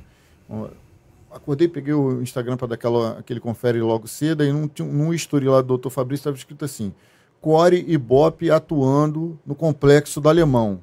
Denuncie 2253-1177, ajude a polícia. E eu passei a repetir essa conduta se, a, a, eu, se eu tomo conhecimento que o BOP, a CORE ou a Polícia Civil, determinada delegacia está fazendo uma operação, ou determinado batalhão está fazendo uma operação, e chega para mim essa notícia, eu já faço a mesma coisa. A Polícia Militar atuando na Cidade de Deus, denuncie 2253-177. De que forma funciona o disco de denúncia? Porque tem que ser. Exato. Tempo real, né? Ah para o primeiro aqui mandar um grande abraço aí para o doutor Fabrício, grande parceiro do Disque Denúncia, Coronel Irá também do BOP. E é dessa forma mesmo, Rômulo. O, nós cooperamos, inclusive, nessas horas. A gente acompanha quais os batalhões, né, no caso do, do, do da CORE e do BOP, quando eles estão em, em operação policial, na hora o nosso pessoal já começa a receber informações. Né? Não, não é o exemplo deles, mas vou dar um outro exemplo que aconteceu. Um batalhão estava é, agindo em uma comunidade e chegou a seguinte informação: olha, o pessoal entrou na Casa Amarela e estão fugindo pela mata. Então nós tínhamos o contato né, do, do oficial que estava na, na área de operações, mandaram, estão fugindo pela mata. Então, ou seja, é esse tipo de informação, é o que eu falo da inteligência humana, né? A, a, o é. cidadão está ali, né? Em condições. Então, exatamente é, que a gente, a gente, trabalha, né? Nós temos um grande parceria, né? Com, com, com a Core, com o BOP também, exatamente para ceder esse tipo de informações. Eu vou te falar uma parada. Quando era mulher, em 95, 95 eu tinha 16, 14 para 15 anos, mais ou menos. E quando surgiu o telefone, eu ouvi alguma parada acontecendo, eu corria no orelhão. Então, olha só. Eles estão lá na boca de fumo agora. é, fui eu, yeah, fui eu mesmo, tá? Fica aí vocês sabendo. Tem trote, cara. O pessoal passa trote. O, o nosso número 22531177. Já é um número que, se você quiser ligar, tu tem que decorar. Né? Existe um número nacional para denúncia que é 181. Né? Então, sei, seria muito mais fácil. Então, o nosso número é o 22531177, que é um número, como eu falei, tu tem que decorar para ligar. E dois, tem um custo de uma ligação local. Com isso, a gente reduz muito esse ruído. Né? Eu, às vezes eu converso com outros discos de denúncia de outros estados e eles utilizam o número 81. E o ruído é muito maior. Né? Então, ou seja, esse é o, é o, é o grande ponto, até porque vocês não mudam o número para um 81. Exatamente para isso. Primeiro, o 22531177 já é uma marca. E dois, efetivamente para isso, para o pessoal decorar o número e ligar e com isso evitar esse tipo de ruído. E quando chega o, o o trote, às vezes chega uma informação, né? Ou seja, pô, o, o João pô, fez isso, não sei o quê, e no final ele está me devendo pensão alimentícia. Né? Então a gente, eu sei, no final pega isso, né? Essa informação. Né? É, eu sei, mas esse tipo de informação que a gente filtra, né? Isso nem segue para os órgãos de segurança pública, né? A gente faz o filtro é, da informação. Quando você. Vocês fazem estatísticas, você recebe essas denúncias, vocês estão há 30 anos de expertise. O que, onde você acha que o. Vamos falar do Rio de Janeiro, que é onde. Uhum. Onde você acha que a gente não está se acertando para melhorar a segurança pública? Na verdade é o seguinte: existe a questão da segurança, dos números reais, dos fatos e da sensação de segurança. Certo. Os números, nossos números, têm diminuído. Sim. Esses dias eu peguei uma lista das 50 cidades mais violentas do Brasil o Rio de Janeiro, a primeira cidade do Rio de Janeiro aparece em 31 Belfor Roxo. Belfor Roxo. Então, assim, a, até, até 30 não faz parte é do, do, do, do, do estado do Rio de Janeiro. Então, muito, muito na, principalmente norte e nordeste, que são onde está a maior concentração hoje, está mais problemático, né? Mas existe essa questão da sensação de insegurança. Ah. Talvez pela maneira que é sensacionalizada as notícias e o highlight que eles colocam ali em cima do, do, do que é negativo. Mas de uma certa forma, a gente ainda está longe para chegar onde nós poderíamos chegar, uhum. diante de tantas coisas que já foram feitas, que já deram certo, que já foram abandonadas e tudo. Uhum. Onde você vê que a gente pode melhorar a segurança pública do nosso Estado? Rômulo, o, eu vou acompanhando né, os dados ali. De 2019 para cá, né, ou seja, os números caíram, né? Ou seja, eu, eu vou te falar que eu não consigo convencer minha esposa em relação a isso, né? Eu não consigo. O Rio de Janeiro está mais seguro do que há, há, há cinco anos. Está. E um ponto que eu acho que a gente poderia melhorar é na comunicação. Né? Ou seja, é... e nessa comunicação que eu falo contigo, eu dou o exemplo que aconteceu agora durante o Réveillon. Belo trabalho né, que foi uhum. feito pelos órgãos de segurança pública, você vê aquilo ali. Foi divulgado, estou acompanhando, mas não foi divulgado como deveria. Se tivesse acontecido algum desastre, a gente estaria, né, ou seja, potencializado essa informação muito mais. Entende? Então eu acho que o que a gente poderia trabalhar, eu acho que é isso. Eu não estou falando claramente que né, você tem que melhorar na parte de segurança, eu acho que tem que ter né, integração, mais integração, mais troca de informações, mais um trabalho conjunto né, em relação. Não estou falando dos órgãos de segurança pública somente, eu estou falando do sistema de justiça. Né, a gente fica. Não é normal a gente é, presenciar que tem um, um, criminoso com, com 14 passagens pela polícia ele está solto ainda. A saidinha né, do, do Natal, 255 né, foragidos, né, sendo dois líderes de facção na saidinha de Natal e não regressar e a gente achar isso normal.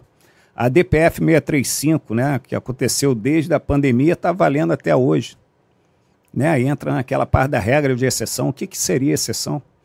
Então, ou seja, são vários pontos que eu acho que a integração né, não é só os órgãos em relação aos órgãos de segurança pública, tem que ter uma interação muito maior, a gente tem que endurecer um pouco mais essas penas, né? Então, eu acho que é isso que, com isso, a gente conseguiria melhorar essa parte da, da segurança pública. E em relação ao Rio de Janeiro, eu acho que deveria, poderia trabalhar um pouco mais a parte de comunicação. Né? É, você fala uma coisa interessante. Eu, eu, eu e o Romulo, a gente sempre bate muito essa questão do regime de progressão de pena. A gente acha, meu irmão, escreveu, não leu o palco meu. Se a pena mínima é um, o máximo é cinco. Ah, mas ele era um ser humano maravilhoso, jovem. Então, Fica um ano. É isso. Ele era maravilhoso, um ano. É isso. Ah, ele era o capeta. Cinco anos. Cinco, é isso. Ah, ele era maravilhoso, então tá bom, bota a pena mínima, mas além da pena mínima, ele vai ficar ainda menos do que a pena mínima. Então isso dá uma sensação de impunidade até pro próprio criminoso. Falou, pô, cara, valeu a pena. É isso. Foi bom. Tá valendo. Tá, tá valendo, valendo. Tá, tá, é. tá no jogo. E aí a gente ouve essa história, do, essas saidinhas também. Cara, se o cara queria passar Natal com a família e Réveillon, não tivesse cometido crime. É isso. Era só no. Ah, mas pô, Natal é uma, data. Então não comete crime, é que aí você vai passar o Natal a com a tua família. Dele, você vai passar o é Carnaval é com a tua família. É você vai passar o Réveillon com a tua é família. Então a gente teve aí, aqui no Rio de Janeiro, foram 200 e poucos que, que não voltaram. 253. Eu trabalhei na inteligência, na época que eu conheci o Guilherme, eu trabalhei na inteligência do, do Segurança Presente, no, no da Segov. Tinham sido mais de 400. E aí eu fui fazer o levantamento dos 400 que não tinham voltado. Eu recebi uma lista lá da, da, da SEAP para poder uhum. levantar um por um, para pegar foto e mandar para. Cara, mandar para as delegacias, batalhões, tudo. Cara, era só bandido de alta periculosidade. É isso, é era isso. só traficante, era só assassino, era só, era só pessoas perigosas. E aí você se depara com tragédias como essa de Balneário Camboriú, que fala um jovem de 23 anos teve a vida interrompida por alguém que achou, isso aqui é o depoimento de uma mãe, é. por alguém que achou ah, que um criminoso merecia um feriado livre. Desabafou Dona Raquel, mãe de Gustavo. É então, assim, uma coisa interessante é que muitas vezes a gente vai discutir sobre, vamos botar, minoridade penal. Não, mas o Brasil tem que ter uma estrutura melhor para os jovens, tal, não sei o quê. Vamos discutir sobre é, desarmamento. Não, mas o Brasil precisa de uma estrutura melhor para poder o brasileiro ter acesso mais às armas. Aí vamos falar de é, saidinha. Eu repito o mesmo discurso: o Brasil precisa ter uma estrutura melhor. Ou você analisa individualmente, preso por preso, esse pode, esse, esse, pode, não, esse pode. não pode. E Perfeito. não fazer uma demanda, ah, meu é irmão, quer saber? Porra, é. uma preguiça. Eu não, eu não sei se é preguiça, eu não sei se é, se é negligência, mas parece que é uma coisa assim. Então, a saidinha, né? Quem pode dizer, ah, meu irmão, quer saber? Bota todo mundo aí, quem voltar, vai, voltou. É. Porra, e, só que e, se você solta um monte de. É solta um, nesse, nessa brincadeira, né? você solta um monte de animal que vai sair na intenção de cometer tem coisa, crime. Tem coisas assim que. Isso não, isso não aconteceu. Aconteceu. O cara estava preso por violência doméstica, foi solto pela, pela saidinha, né, pelo indulto de Natal. E matou a mulher. Voltou lá e terminou, e terminou o serviço. É isso, a intenção dele. Já estou preso Exato. mesmo, então é mata a mulher. Outra coisa, aqui no Rio de Janeiro foram soltos aí por esse indulto 1.785 pessoas, dos quais 253 não voltaram. 15%. 15%. Entre eles estão dois ex-chefes do tráfico, né? Isso. É, um deles cartaz. É, o Saulo Cristiano Oliveira Dias, o SL, e o Paulo Sérgio Gomes da Silva, o Bin Laden. Ou seja, duas lideranças do é tráfico foram liberadas na saidinha. Ou é. seja, esses caras, no mínimo, têm homicídio, tráfico e associação Exato. para tráfico. No mínimo.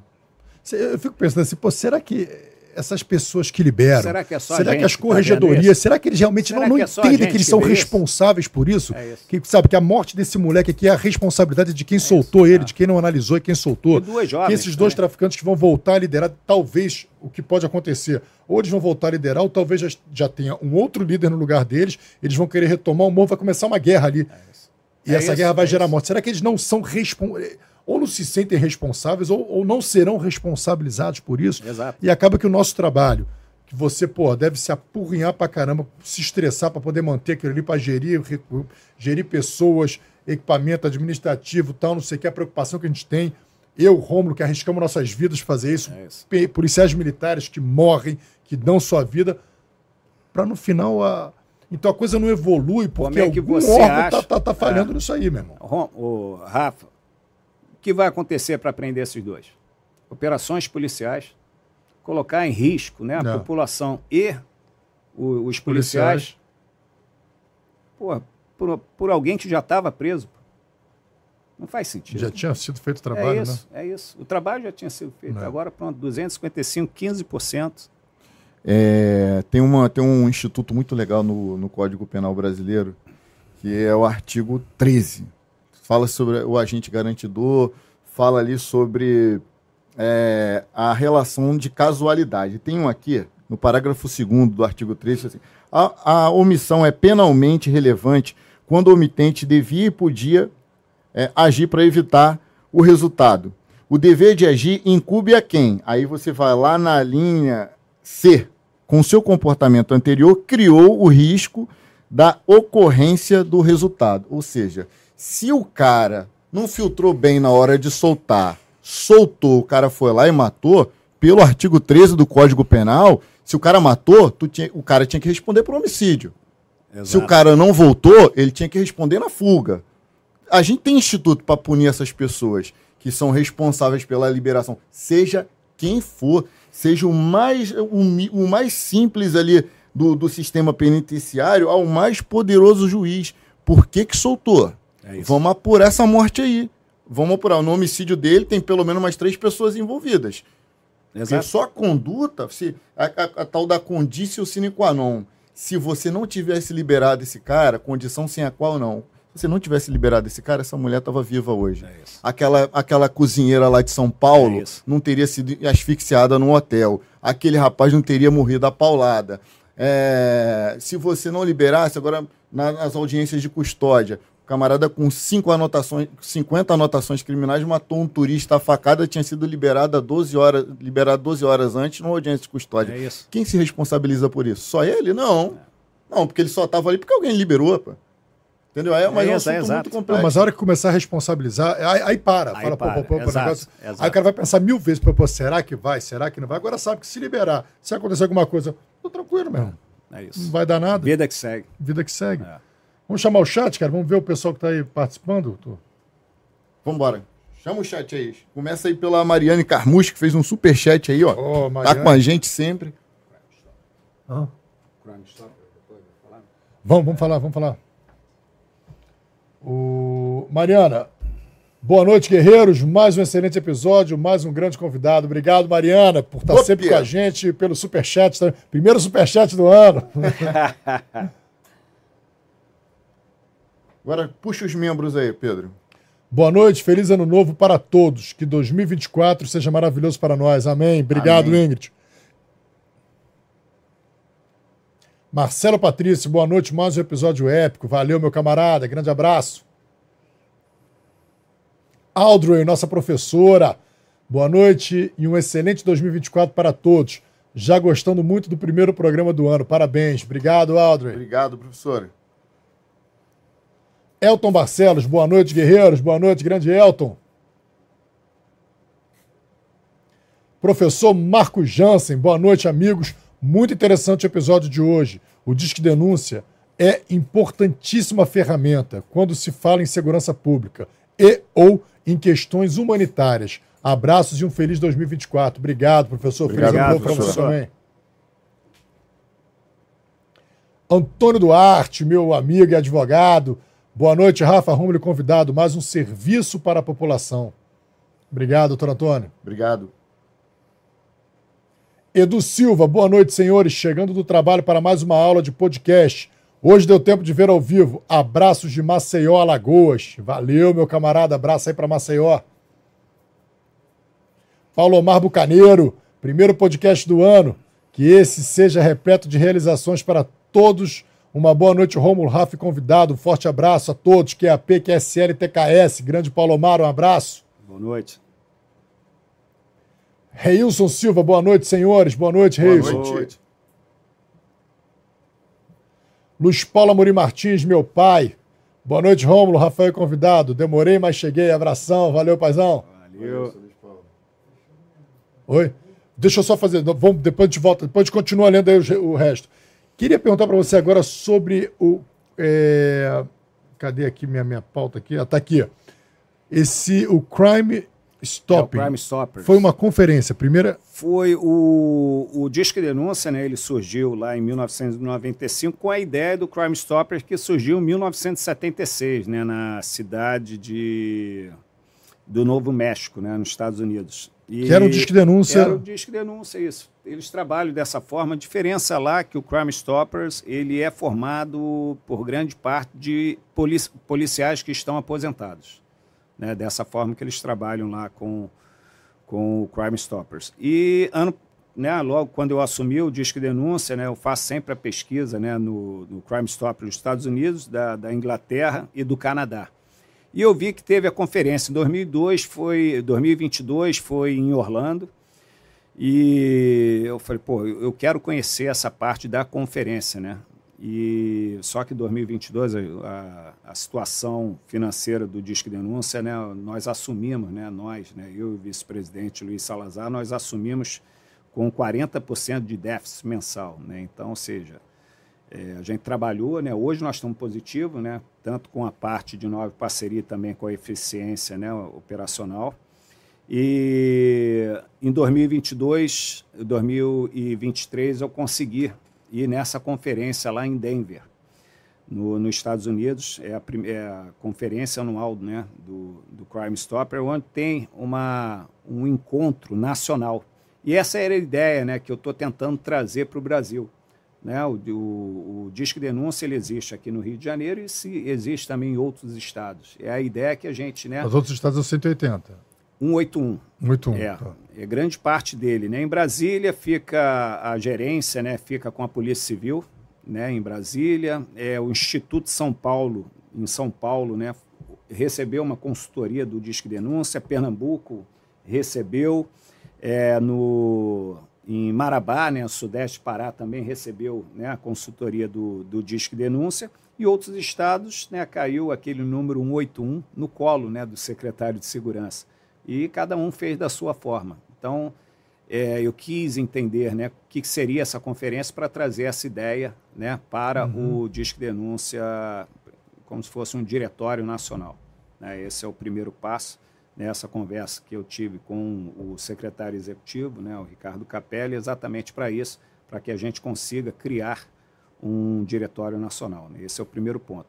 E o interessante nessa nessa conferência que eu consegui fazer a apresentação do Disque Denúncia para eles, né? E aí, ou seja, né, eu cheguei numa quarta-feira, sexta-feira começou a conferência. Eu passei sexta, sábado e domingo conversando com vários representantes né, do, de cada estado e eles me perguntaram o quê? Me perguntavam, pô, como é que está a política no Brasil? Como que é o, né, seja, como é que está o crime na cidade do Rio de Janeiro? Né, tudo que eles é, conseguem acompanhar né, da, da, da imprensa, né? Mas ninguém perguntava do disque denúncia em si, né? E aí eu falava um pouco, mas o pessoal dava mais atenção, né? Queria saber mais da política e da, da violência. Uhum. Quando eu fiz a apresentação, né? Foi num domingo, num grande salão lá, 15 minutos de apresentação. Quando eu terminei a apresentação e desci, pô, o pessoal, né? Fui assediado ali, que o pessoal e era já quase o dia de vir embora, né? Então, naquele período, o pessoal queria entender um pouco mais do Disque Denúncia, porque eles entenderam, né? Como é que a gente mantém uma estatística dessa forma? Como é que a gente trabalha esse tipo de relatório, né? Então, ou seja, era um trabalho diferente do que a gente aprendeu, né? Ou seja, a gente conseguiu aperfeiçoar um trabalho, né? Aprendemos com ele e aperfeiçoamos aqui e foi uma grande experiência por esse lado, né? Pô, maneiro. E como é que é a integração do Disque Denúncia com as polícias? Pô, nós temos o, todas as nossas, é, todos os órgãos de segurança, nós temos uma parceria isso foi conquistado, né, Rafa? Ou Vocês seja, vão direto para, no caso, vocês entram em contato com a área de comunicação da polícia? Não, então, vamos lá. Com a Polícia Militar do Estado do Rio de Janeiro, com o Coronel Henrique, né, o secretário, um grande abraço, Coronel Henrique. Aí, ó, Coronel Henrique aí. É, Coronel Henrique é um grande parceiro, ó, recebendo ali a medalha Amigo do Disque Denúncia, aquilo ali é uma medalha que nós criamos para para valorizar os nossos patrocinadores, né? Quem, quem mantém o programa ativo. E a gente. Só que o Coronel Henrique, né, o secretário de, da parceria, ele, ele recebeu. Nós vamos entregar uma medalha dessa também, né, para o secretário da Polícia Militar, para a Deixar nosso abraço para o Henrique, é, parabenizar pelo trabalho que ele fez no Réveillon. Trabalho. Eu e Rômulo, eu e Rômulo estávamos de serviço no Réveillon. Tava lá. E vou te falar, a gente trabalhou, mas assim, eu achei que seria muito pior. Eu também. Eu achei que o bicho ia pegar assim. Foi relativamente assim, tranquilo. Teve que deslocar um menor preso, outro, mas, cara, as delegacias não estavam. Pô, geralmente o Réveillon você associa com a visão do inferno. É Principalmente de Copacabana, o Romulo estava na, na 12, eu estava ali mais no Leblon e tal. Mas, cara, parabéns pelo trabalho, Coronel. Foi muito bom. Belo, belo trabalho. E o, o Coronel Henrique, né, o secretário, ele, ele apoia. Né? Nós entregamos, é, no final do ano também, nós criamos um prêmio. Criamos não, já tinha né, um, um programa que era chamado Prêmio Gol e agora é Prêmio Destaque Policial.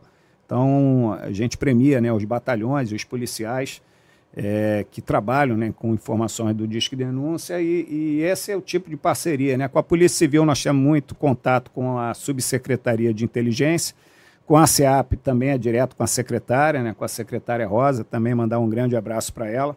Estou devendo a medalha dela também, vou agendar já essa, essa reunião. Turma aí, ó, essa turma aí tem Essa é aí, ó, com o secretário de Segurança, com o, o doutor Roberto Dabim. Doutor Roberto é. É da BIM, exatamente. GSI, é, é isso, é o secretário da, do GSI, Edu Guimarães. Guimarães, Guimarães o, o Lima, Guimarães, Capitão Lima, né? É comandante Lima. Comandante Guilherme Lima está ali, o grande parceiro. Eu... Que o Guilherme Lima hoje é o nosso. Guilherme, comandante Guilherme. Guilherme Lima está aqui presente. Guilherme é o nosso é, superintendente de operações, grande parceiro de longa data. Tá Você direciona coisa para o GSI também? Para o GSI, sim, né? Tem informações que a gente encaminha. Né? Antes era direto para o comandante Guilherme Lima, tem alguém recebendo lá agora, né? Então, é, e, o, e o secretário, né, Vitor Santos, que nós é, vamos iniciar em 2024. Já tivemos essa primeira reunião com ele, eu já tive outro encontro também. E a intenção é que Verdade, coopere, né? alguns, alguns assim, pelos números, né? Tem alguns que questionam, pô, mas será que seria preciso a, a Secretaria de Segurança Pública? Olha, a gente pode pensar diversas. Alguns vão dizer que sim, outros vão dizer que não. Mas a verdade é o seguinte: o Vitor César é um excelente nome. Não, o cara, é ele é muito fera. É isso, é ele é, muito fera. É isso. É. Então, assim, ele conseguiu, pô, você vê, no meio do, do, do, do, Natal ali, ele conseguiu, cara, fazer um feito.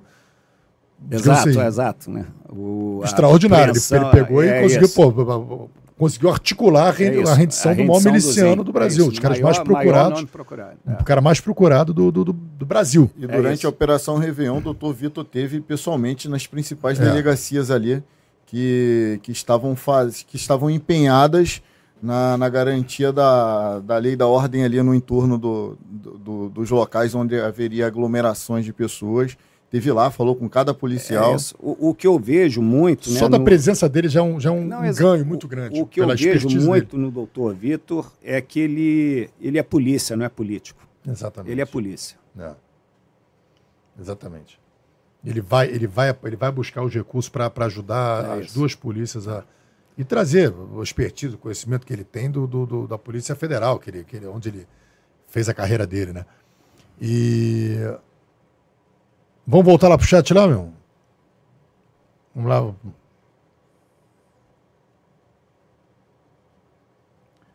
Gabriel Emanuel Livramento. Boa noite, meninos, e ao nosso ilustríssimo convidado. Um feliz 2024. Seria interessante, claro, se possível, prestar uma justíssima homenagem ao Zeca Borges, criador do Disque Denúncia, que nos deixou em 2021. Verdade, verdade. É. Zeca Borges, ele né, tocou esse programa por 26 anos e é o grande responsável, deixou esse legado né, do, do, do que é o Disque Denúncia hoje. Né? O Zeca, é, ele é a, a a imagem né, do, do Disque Denúncia. Obrigado, Gabriel. José Augusto Bride, grande comissário. O Bride, eu trabalhei com ele. Ele, ele entrou na polícia em 1976, no ano que eu nasci. Você é muito cascudo, muito caixa grossa. Boa noite, Rafa, Rômulo e o nosso convidado. Muito boa, boa entrevista de hoje. Feliz ano novo para vocês todos. Obrigado, Bride. Grande abraço, meu amigo. Luiz Alberto Falcão. Bravo Zulu, Renato. Parabéns pelas falas técnicas e objetivas do amigo Falcão de Curitiba. Adsumos, Falcão, um grande abraço. Triplo X Fantasma, grande amigo Renato. Caramba, quem é o Triplo X é, agora? É, é difícil. Mas grande abraço aí. Wagner Barbosa, parabéns pelo trabalho, Renato e equipe do Disque Denúncia. Excelente, fala guerreiro. Qual, qual, é o efetivo de vocês hoje? Hoje, grande abraço, Wagner. Obrigado, Bom te ver Wagner. aí, cara. É, hoje nós somos, é, nós, o total de 42, contando comigo com vice-presidente. 42? 42 total. total. De atendentes hoje são 18.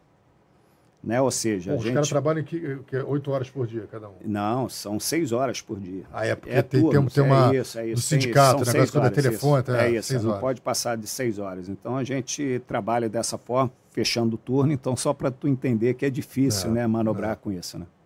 Bom, por isso que é interessante o investimento para. Qual seria o efetivo ideal para então, de atendimento? Então, hoje a gente precisaria de 30, né? Porque nós temos a rede. a, a a sala digital também, né? Ou seja, a que gente adora, recebe. Que adora. Não, a sala digital é o WhatsApp, né? Ou seja, o aplicativo, nós temos um aplicativo, aplicativo é, Disque Denúncia RJ.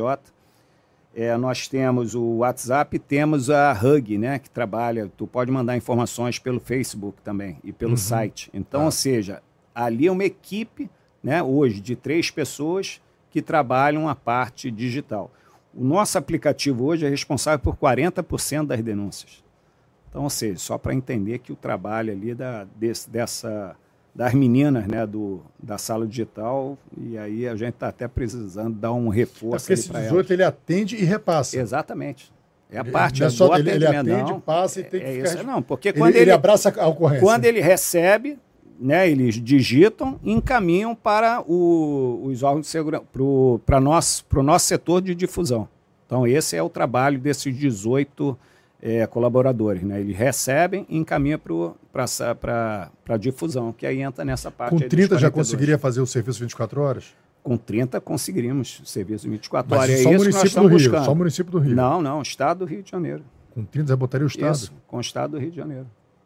Pô, empresas aí, ó, poder ajudar o Disque Denúncia aí é a aumentar a, esse é, efetivo. É a nossa meta 2024, é voltar às 24 horas. Pô, bacana. Nós precisamos voltar às 24 horas. Pô, excelente. Joga aí. Tem mais um? Ricardo Sá, denun... Disque Denúncia, sempre parceiro. Juntos somos imbatíveis. Ricardo Sá tá na 13 terceira. Grande comissário. Pô, o grande comissário prendeu o cara que deu soco na cara do outro. Meu, ele, ele... Fera. Cara fera. Conhece o Ricardo Sá, não conhece? Arracei. Obrigado aí, guerreiro. Obrigado, Ricardo. Isso aí prende que nem, pô. Isso aí gosta de prender. Cara que mais prende na polícia. É, a parceira, parceira. Foi? Foi. Bacana.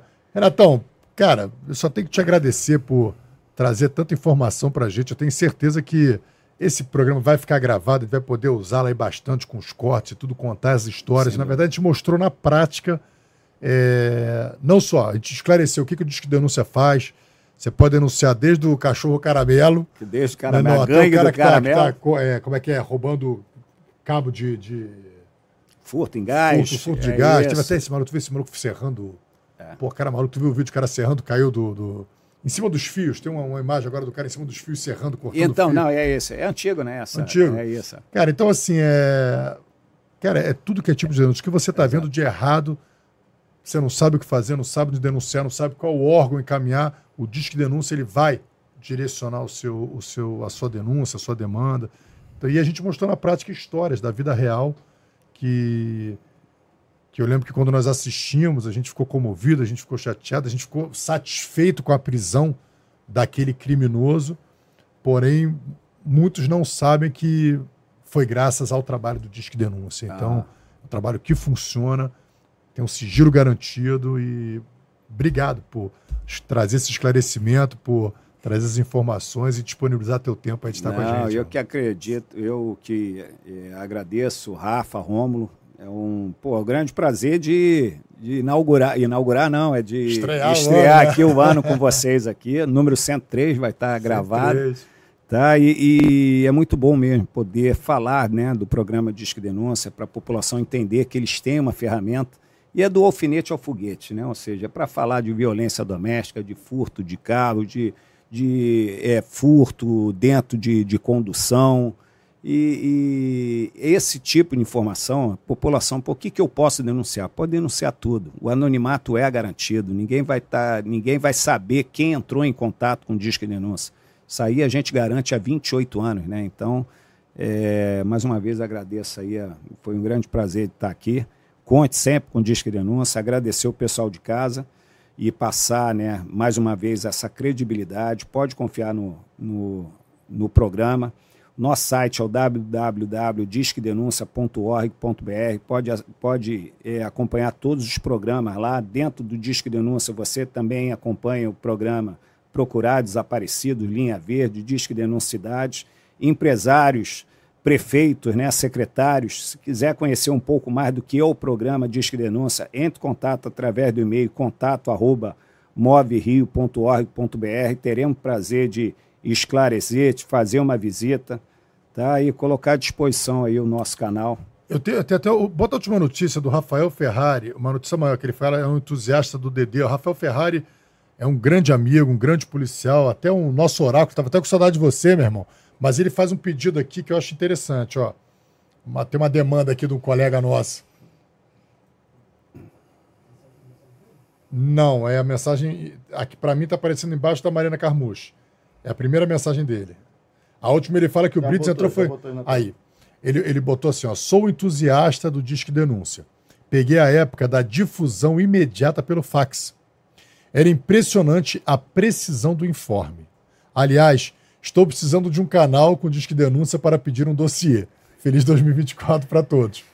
Como é que ele pode contactar? Não, ele é um puto investigador. Ele Não, com certeza tá é... Tá é, desculpa qual é o nome dele? Oh, o Ferrari, Rafael, né? Rafael Ferrari. É, Ferrari, o, encaminha para o contato arroba moverio.org.br, porque eles vão direcionar. Eu só não vou passar o meu e-mail aqui direto, tá? Mas é, contato, pode colocar contato arroba, arroba moverio.org.br move, né? Mike Oscar Victor Romeu Índia Oscar.org.br. É, encaminha assim aos cuidados de Renato Almeida e eu vou receber, eu mesmo vou encaminhar esse dossiê aí para você, tá bom?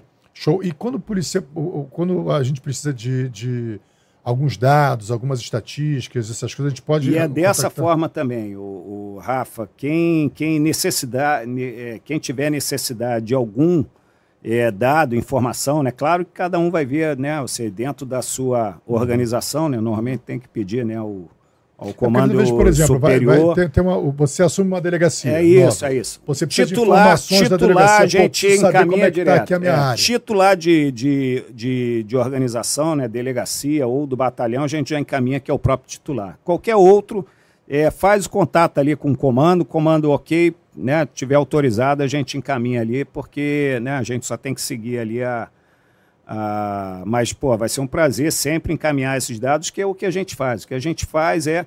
O Disque Denúncia ele transforma um sussurro né, de uma denúncia em um grito de socorro para os órgãos de segurança pública. Então, o que a gente faz é exatamente isso: é passar a informação da população para os órgãos de segurança pública. E, Rafa, se me permitiu, eu queria mandar um grande abraço aqui para todos os nossos colaboradores do Disque Denúncia que são pô, esses heróis sem capa, né? Essa visão, queria é, aproveitar esse canal aqui para mandar um grande abraço para toda a equipe do Disque Denúncia, que faz um belo trabalho. E a gente sempre gosta de falar, o, o, o quem trabalha no Disque Denúncia, ele trabalha né, ali nas sombras. E aí você pensa assim, né? Quem trabalha ou recebe um grande salário, né? É mais ou menos isso, né? O que, que segura no trabalho? Ou é um grande salário, um salário bom, ou é algum status, né? ou a causa. E aí você vê ali o Disque Denúncia, o status. Ninguém pode dizer que trabalha no Disque Denúncia. Né? Tem um pessoal que trabalha ali, mora em comunidade e diz que trabalha no Detran, trabalha em qualquer outro lugar, mas não diz trabalho no Disque Denúncia. O salário é justo, mas não é um grande salário. Então, ou seja, o nosso turnover é baixíssimo, né? O que tem menos tempo de casa, fora os que nós estamos contratando agora, tem seis anos de casa. Nós temos pessoas ali com 20, 28 anos de casa. O que, que é segura ele lá? É a causa. É, é o que está fazendo bem para a população, aquele trabalho cívico, né? Espírito público. Então, né? queria deixar um grande abraço para toda a equipe aí do Disque Denúncia. É agradecer esse trabalho que vocês fazem em prol aí da, da população fluminense. E, e um grande abraço, feliz 2024 aí para toda a equipe. É isso. Queria agradecer você que nos acompanhou durante 2023 inteiro. Muito obrigado pela tua participação com, com esse canal. Vamos seguir junto, vamos tornar esse canal maior ainda do que já é. Que muitos outros membros venham e que você continue fazendo parte da família Fala Guerreiro. Renato, muito obrigado. Esse, esse episódio com certeza é um serviço de utilidade pública para informar a população, para deixar a população mais segura que pode fazer a denúncia, que o anonimato é garantido e que algum criminoso vai chorar se, o, se a população decidir, decidir fazer a denúncia da forma adequada, dando o máximo de detalhe. E obrigado a todo o pessoal do, do Disque Denúncia que realizam esse trabalho. Eu já tive a felicidade de me deparar com, com uma denúncia na uma ou outra delegacia que trabalhei, os resultados foram extremamente positivos e o criminoso chorou graças à, à galera do Disque Denúncia que detalhou e apontou, tá ali, a gente foi lá e recolheu o lixo lá onde estava. É, queria te convidar a participar do nosso memorial aí. Um é teu, um fica contigo. Caramba, que bacana, cara. Isso aqui é meu, hein? Isso aí fica contigo. Esse é nosso, esse é nosso. Esse aqui, Esse aqui você faz o encerramento e, como um bom naval, fala guerreiro! Pá. pode ser ali, tá? Então, a todos vocês que ficaram assistindo aí o nosso canal, quem for assistir depois, é, mantenha o foco. Esse trabalho é de grande utilidade pública né, para, o nosso, para o nosso Estado. Parabéns, Rômulo, parabéns, Rafa. E fala, guerreiro! Bom! Valeu!